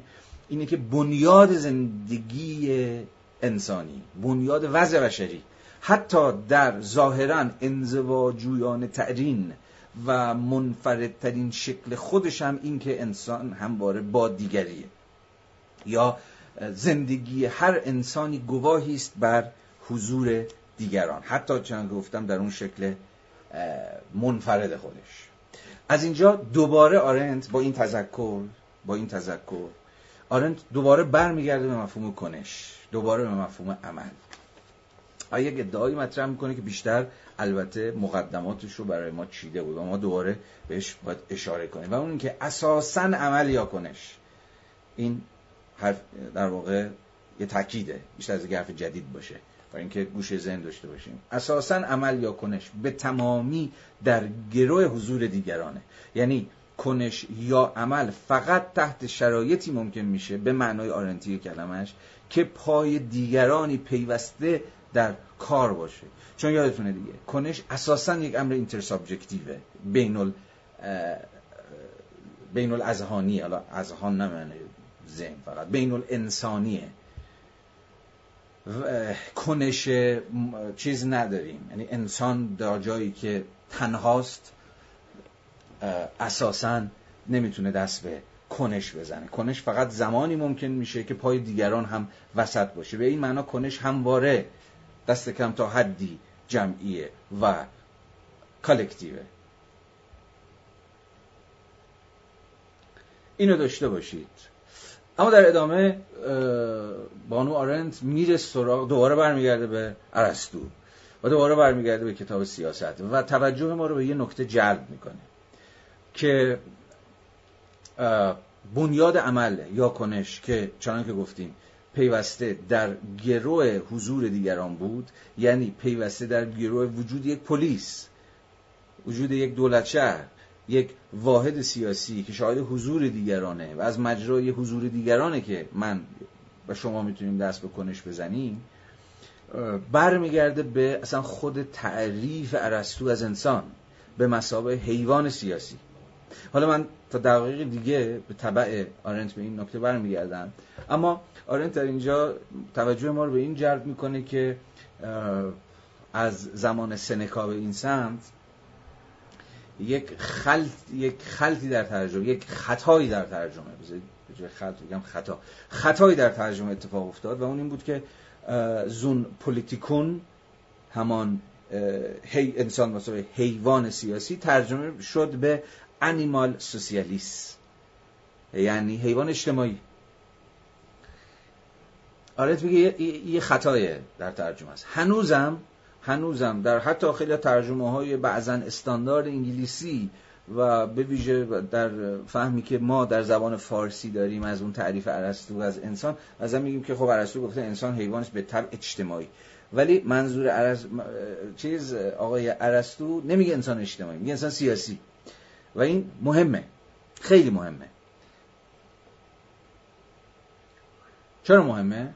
چون به زم آرنت این ترجمه خطا که با سنکا یه جورایی شروع شد و بعدا در خطای دیگری در ترجمه که اصلا ملازم همین بود. یعنی ترجمه پلیس همون دولت شهر به سوسیتاس. همون سوسایتی جامعه به معنای امروزی کلمه که باز در روم اتفاق افتاد. در واقع ما دیگه از اون سنت سیاسی پلیس جدا شدیم و جاش رو یه سوسیتاس گرفت یا جامعه گرفت. حالا یکی از مهمترین و جذابترین و انتقادی ترین بحثایی که آرنت مطرح می‌کنه امروز بهش نمی‌رسیم جلسه بعد در مرور فصل دوم بهش باز خواهیم گشت اینه که اصلا خود مفهوم جامعه به مسابقه سوسیتاس چجوری و از کجا ممکن شد و چگونه سنت سیاسی غرب و ملازم باش خود ما مفهوم پلیس رو در مقام یه واحد سیاسی گم کردیم و جاش رو سوسیتاسی همون جامعه گرفت. دلالت های این چیه؟ خیلی خلاصه در اینجا بگویم و بگذرم در جلسه آتی بهش بازگردم و اونی که به زمارت این خطای در ترجمه حیوان سیاسی به حیوان اجتماعی پلیس به سوسیتاس این خطای مترادف یه سیاست زداییه یا که در واقع نتیجه همون زوال حیات سیاسی شهره. اون زوال حیات سیاسی شهر اون افول پلیس که دقیق پیش داشتیم راجبش صحبت می‌کردیم که عملا مترادف زوال خود زندگی سیاسی بود زوال اون مشارکت شهروندان آزاد و برابر در امور عمومی و همگانی بود که همچنان ویژگی دموکراسی های آتنی باقی میمونه و بعدها تا یه حدی در جمهوری رومی احیا میشه ولی با افول امپراتوری روم و جمهوری های رومی و زایش مسیحیت دیگه کلا از دست میره. خود این این خط این خط فکری مفهومی یا در این حال تاریخی به معنای همون سیاست زدایی است. یا در واقع از مجرای این وجاج در ترجمه ماهیت سیاسی خود زندگی از کف رفت. و تنها بر وجه بودن با دیگران که مشترک میان انسان و حیوانه تاکید شد. چون زندگی انسان به مسابه حیوان سیاسی که شد حیوان اجتماعی خب صرفا به این معنی بود که خب انسان حیوان اجتماعی دیگه یعنی با دیگرانه. و این از این حیث انسان بسیاری از با بسیاری از گونه های حیوانی در هم شریکه چون حیوان ها بعضی به این معنا زندگی اجتماعی دارن. یعنی با دیگران با همدیگن با دیگرانن. ولی برای ارسطو و سنت دموکراسی یونانی انسان به مسابقه حیوان سیاسی چیزی بیش از این بود که انسان با دیگرانه. صد البته که شرط زندگی سیاسی چنان که گفتیم که دیگرانی پیوسته حضور دارن و زندگی ما همواره در اشتراک و مسامحت با دیگرانه. صد البته. اما اون مازاد سیاسی که قرار بود مفهوم زون پولیتیکون حیوان سیاسی با خودش حمل بکنیم بود که نه فقط انسان حیوانی است که با دیگران زندگی می‌کنه یعنی همون حیوان اجتماعی که بعدا فهمیده شد بلکه کسی است که در واقع حیوانی است که زندگی درگیرانه در پیشبرد زندگی زندگی سیاسی خودش که همون مشارکت در امور همگانی مشارکت و مداخله می‌کنه. این بسیار نکته یعنی حیوان سیاسی که هنوزم بعضا میگه انسان حیوان سیاسی است. نه یعنی که رأی میندازه تو صندوق. یا ابژه سازماندهی و مدیریت امور سیاسی. نه انسان مثلا حیوان سیاسی به معنای ارسطویی کلمه اینی که به مسابقه در حیوانی است که با دیگرانه و عملا به اتکای با دیگران بودن داره خود زندگی زندگی سیاسی خودش رو زندگیش با دیگران رو برپا میداره و داره تأسیس می‌کنه. هم پای با دیگران هم قدم با دیگران. بازم گفتم حواستون باشه یک بار دیگه زندگی سیاسی ارسطویی که مد نظر آرنتم هست با پارادایم جدید زندگی سیاسی از حالا به یه معنایی حالا شاید ماکیاولی که ماکیاولی حالا ماکیاولی حافظ به این سمت که مستلزم شکافی است. بین حاکمیت یعنی که حاکمیت داره و حکومت می‌کنه و دستور میده و تصمیم می‌گیره و دیگرانی که در معرض تصمیمن و در معرض مدیریت و سازماندهی و سیاست گذاری و غیر و غیرن والا یه زمانی ممکنه راضی باشن یه زمانی ممکنه ناراضی باشن اساسا متفاوته. زندگی سیاسی یونانی. شهروند یعنی اونجا دیگه رابطه حاکم و محکوم برخلاف پارادایم فلسفه سیاسی جدید حالا الگوهای جمهوری خواهانه هم که حالا البته در پارادایم سیاسی جدید وجود داره حالا من کاری باش ندارم. برخلاف پارادایم قالبه بذارید اینجوری بگم پارادایم قالب در فلسفه سیاسی جدید که مستلزم اون شکافه است اون دوگانگیه بین حاکم محکومه. در الگوی یونانیش و این شکاف و این دوگانگی رو این رابطه در واقع ارزم به حضور شما که یه قدرت متعالی که توده رو مدیریت می‌کنه چنین چیزی ندارید. و به زعم آرنت این خطای در ترجمه صرفا خطای در ترجمه نبود. ریشه های در خود عالم واقع داشت. از اصل سنکا همون یکی از معلمان رواقیگری دیگه سنکا نمی‌تونست زون پولیتیکون رو بفهمه به زم آرنت برای اینکه دیگه دولت شهری وجود نداشت. پلیسی در کار نبود که مستلزم مشارکت شهروندان در زندگی سیاسی خودشون باشه. افراد به صفت فردی خودشون به یک معنایی تجزیه شده بودن. همون تفکر رو اشاره کردم به رواقیگری. و مسئله حالا بر سر همون cultivation of the self بود. حالا هر فردی چجوری باید خودش رو پرورش بده خودش رو فضیلتمند کنه و چیزای شبیه این. حالا پس این سیاست زداییه یا این از کف رفتن دلالت سیاسی ارزم به حضور شما خود ویتا اکتیوا یا همون زندگی عملی یا همون زندگی سیاسی چیزی که آرنت می‌خواد برش تاکید کنه که چجوری این سنت چیز این سنت گم شد در تاریخ. از که شاید نمودش هم همون خطایی در ترجمه باشه. نکته بعدی دقیق دیگه من بحث رو به پایان خواهم برد. نکته بعدی اینه که در تفکر یونانی که در واقع پلیس رو ابداع کرد به همه معانی که من تا اینجا گفتم در واقع یک تضاد آشتیناپذیر یک همخانی یک ناهمسازی خیلی بنیادین وجود داره بین دو مرتبه زندگی دو قلمرو زندگی دو ساحت زندگی. در واقع تضاد معاشرت یا زندگی طبیعی در قلمرو خانه یا همون اویکوس که قلمرو تعامل فرد یا همون در واقع مرد با اعضای خانوادهش این یک ساحت زندگیه با زندگی سیاسی در قلمرو شهر یا در قلمرو همون پلیس. میگه در واقع به ادعای بانو آرنت یونانی ها بودن که این شکاف بین خانه و پلیس رو ابداع کردن. زندگی خانه زندگی زندگی است با شعنیت و کار ویژه های و ماهیت خاص خودش. و زندگی در قلم روی پلیس در قلم روی پلیس یعنی جایی که شما در خونه رو باز می‌کنید میاد بیرون اونجا دیگه یک زندگی دیگه با یک مرتبه دیگه و با یک شعن دیگه و با ویژگی ها مختصات دیگری آغاز میشه. بین این دو تا زندگی زندگی در هیته خانه و زندگی در هیته شهر زندگی در قلم روی طبیعی که اون قلم روی رفع نیازهای زیستی شماست با زندگی در حیات سیاسی پلیس یه شکاف هست که این شکاف برای یونانی ها به زم آرنت بسیار جدیه. و از اینجا به بعده که در واقع هیته خصوصی از هیته عمومی جدا میشه. اینا دو تا زندگی هن. زندگی مرتبه اول و یک زندگی دوم یک زندگی ثانویه.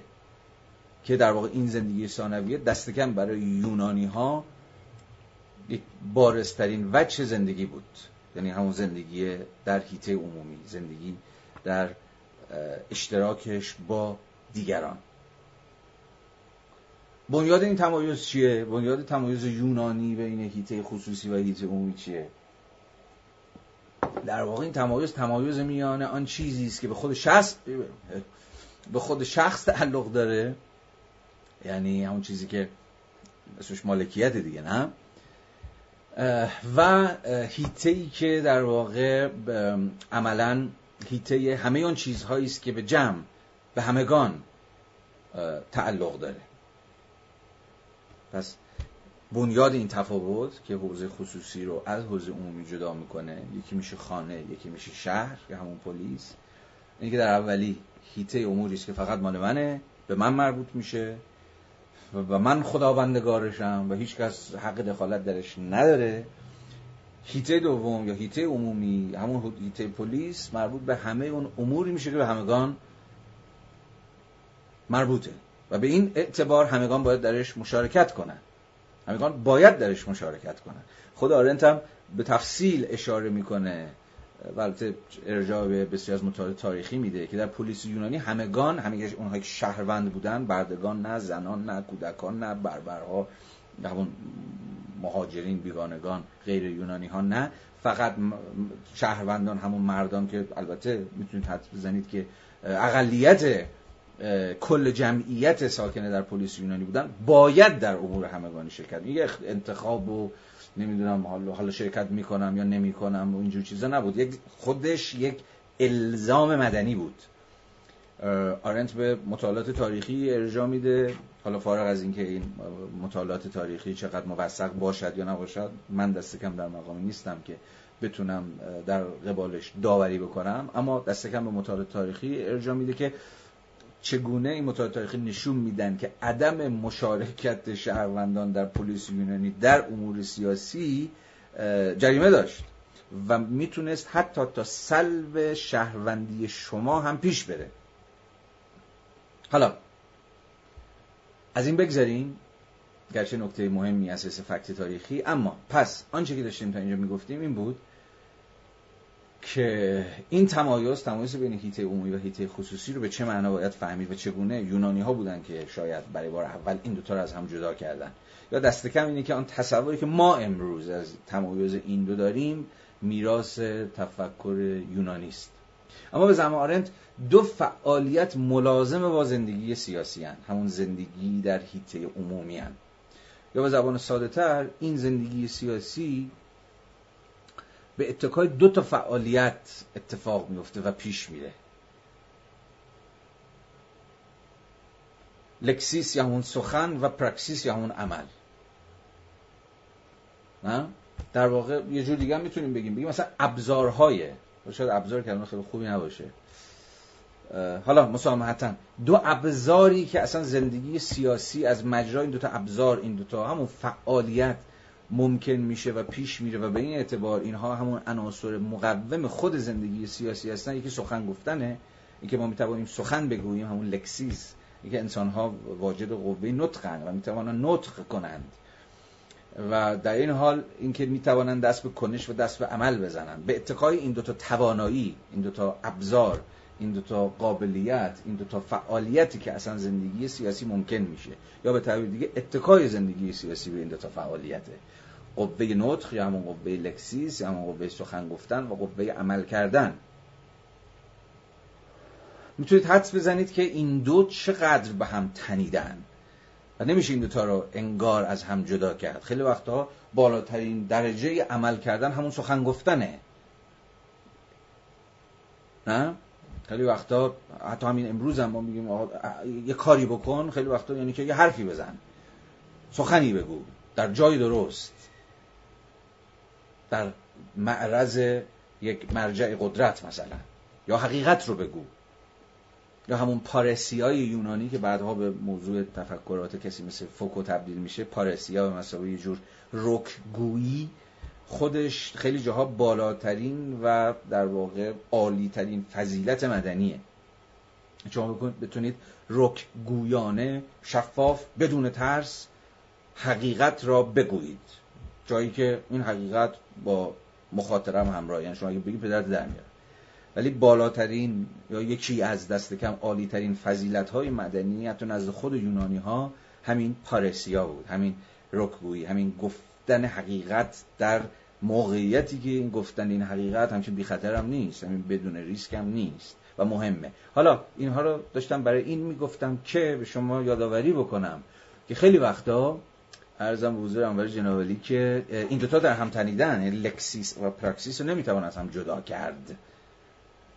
و مرز خیلی پررنگی بینشون کشید. اما ادعای آرنت اینه که در polis یونانی این دو از هم مجزا شدن یا هرچه بیشتر از هم مجزا شدن. به روایت بانو آرنت تأکید بر عمل در پلیس یونانی هرچه بیشتر جای خودش رو به تأکید بر سخن داد. سخن به مسابقه چی اما؟ سخن به مسابقه وسیله‌ای برای اقناع یا فعالیتی برای اقناع و این شما رو احتمالا به یاد اهمیت رتوریک در یونان میندازه. با یونانی ها علاوه بر همه این بحثایی که تا اینجا کردیم خود در واقع یه جورای مبدعان رتوریک هم هستن دیگه. رتوریک مثلا همون قسمی لکسیس قسمی سخن گفتن یا همان چیز دیگه خطابه کردن. اما خطابه ای که یا بذارید اینجوری بگم نوعی از سخن گفتنی که آماجش اقناعه. اقناع کردن دیگرانه. حالا یا در مجامع حقوقی یا در یک سخنرانی سیاسی یا هر چیزی شبیه این. اصلا اینکه رتوریک یا همون به تعبیر ما فن خطابه در یونان ابدا شد کاملا ریشه در اهمیت خود پلیس داره.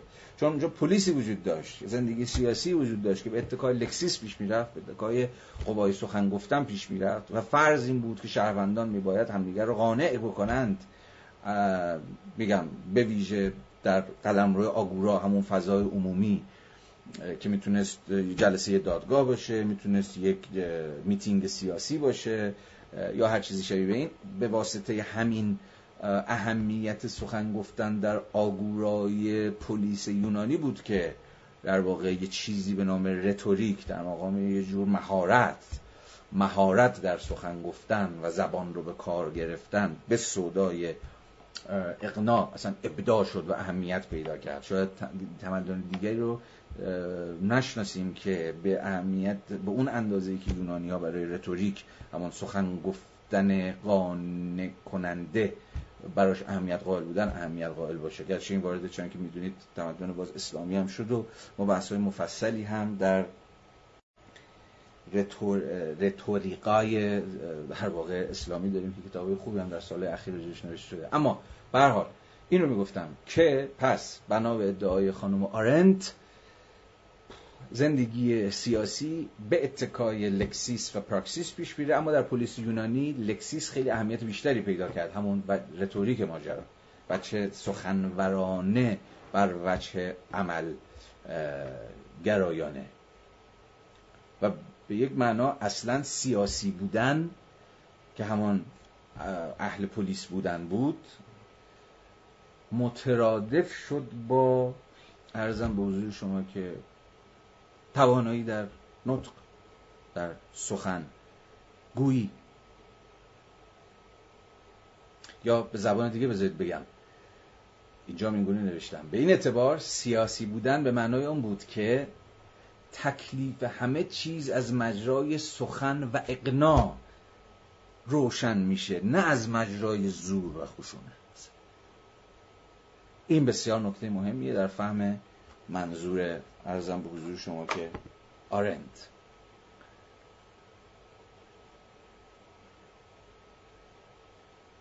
برای یونانی ها آرند توجه ما رو به این نکته جلب می‌کنه. برای یونانی ها اساسا کاربرد زور و خشونت به ارزم به حضور شما که قلمروهای پیشا سیاسی تعلق داره یا اصلا یه شیوه پیشا سیاسی زندگیه. و به این معنا اصلا بیرون از قلمرو پلیسه. تا جایی که ما در اون قلمرو پلیس هستیم در اون زندگی سیاسی هستیم و با دیگران جهان رو به اشتراک داریم و قرار از مجرای اشتراکی که با دیگران داریم جهان رو از مجرای صرف سخن گفتن و اقناع کردن پیش ببریم اصلا قرار نیست زور و خشونت در این قلم رو جای داشته باشه. پس قلم رو زور خشونت کجاست؟ قلم روهای پیشا سیاسی یعنی پیشا پلیسه. یعنی کجا؟ یعنی خانه. برای یونانی ها می‌دونستن و خیلی هم قاطعانه می‌دونستن که قلم روی خانه و خانواده قلم روی زور و خشونته. یا دست کم تا حدی قلم روی زور و خشونته. و مشکلی با این نداشتن که رئیس خانواده به اتکای قوای مستبدانه بر اعضای خانه حکومت می‌کنه. بر زنان بر کودکان بر بردگان. اونجا دیگه قلم روی سخن و نمی‌دونم همین لکسیس و رتوریک و اقنا و فلان اینها نیست. قلم روی اویکوس قلم روی خانه هیته خصوصی. جالبه فرض این بود که هیته خصوصی در واقع همین هیته به حضور شما دوستان که هیته زور و خشونته. و یا در تعبیر دیگه مشخصه زندگی بربرهاست یا غیر یونانی هاست. یعنی اونایی که اصلا زندگی سیاسی ندارن. چرا؟ چون حکومت های مستبدانه دارن. اونها اصلا واجد پلیس نیستن. زندگی سیاسی در آنها معنایی نداره. بحث کردیم در دقایق گذشته. به این معنا زندگی سیاسی ارزم به حضور شما که زندگی سیاسی داخل گیومه. زندگی سیاسی که در واقع زندگی سیاسی نیست. در حکومت های استبدادی در واقع خیلی شبیه و قابل قیاس با شیوه حکومت در خانه و خانواده. هر دو به اتکای زور و خشونته. فقط این پلیسه که و دولت شهر یونانیه که همون قلم روی مشارکت شهروندان آزاد و برابره که زور و خشونت درش جایی نداره بلکه یک سره قلم روی جولان سخن و کنش خب ساعت 11 رو دیگه بحثمونم به درازا کشید. اجازه بدید که من بحث رو همینجا به پایان ببرم. ما الان تا ابتدای بخش پنجم از فصل دوم پلیس و خانه صفحه هفتاد رو با هم دیگه به اختصار مرور کردیم. باز هم اشاره بکنم ببخشید که زیاد میگم این نکته رو چون نمی‌دونم حالا دوستان میرن و میان یا هر چیزی. تفصیل این بحث ها رو با استناد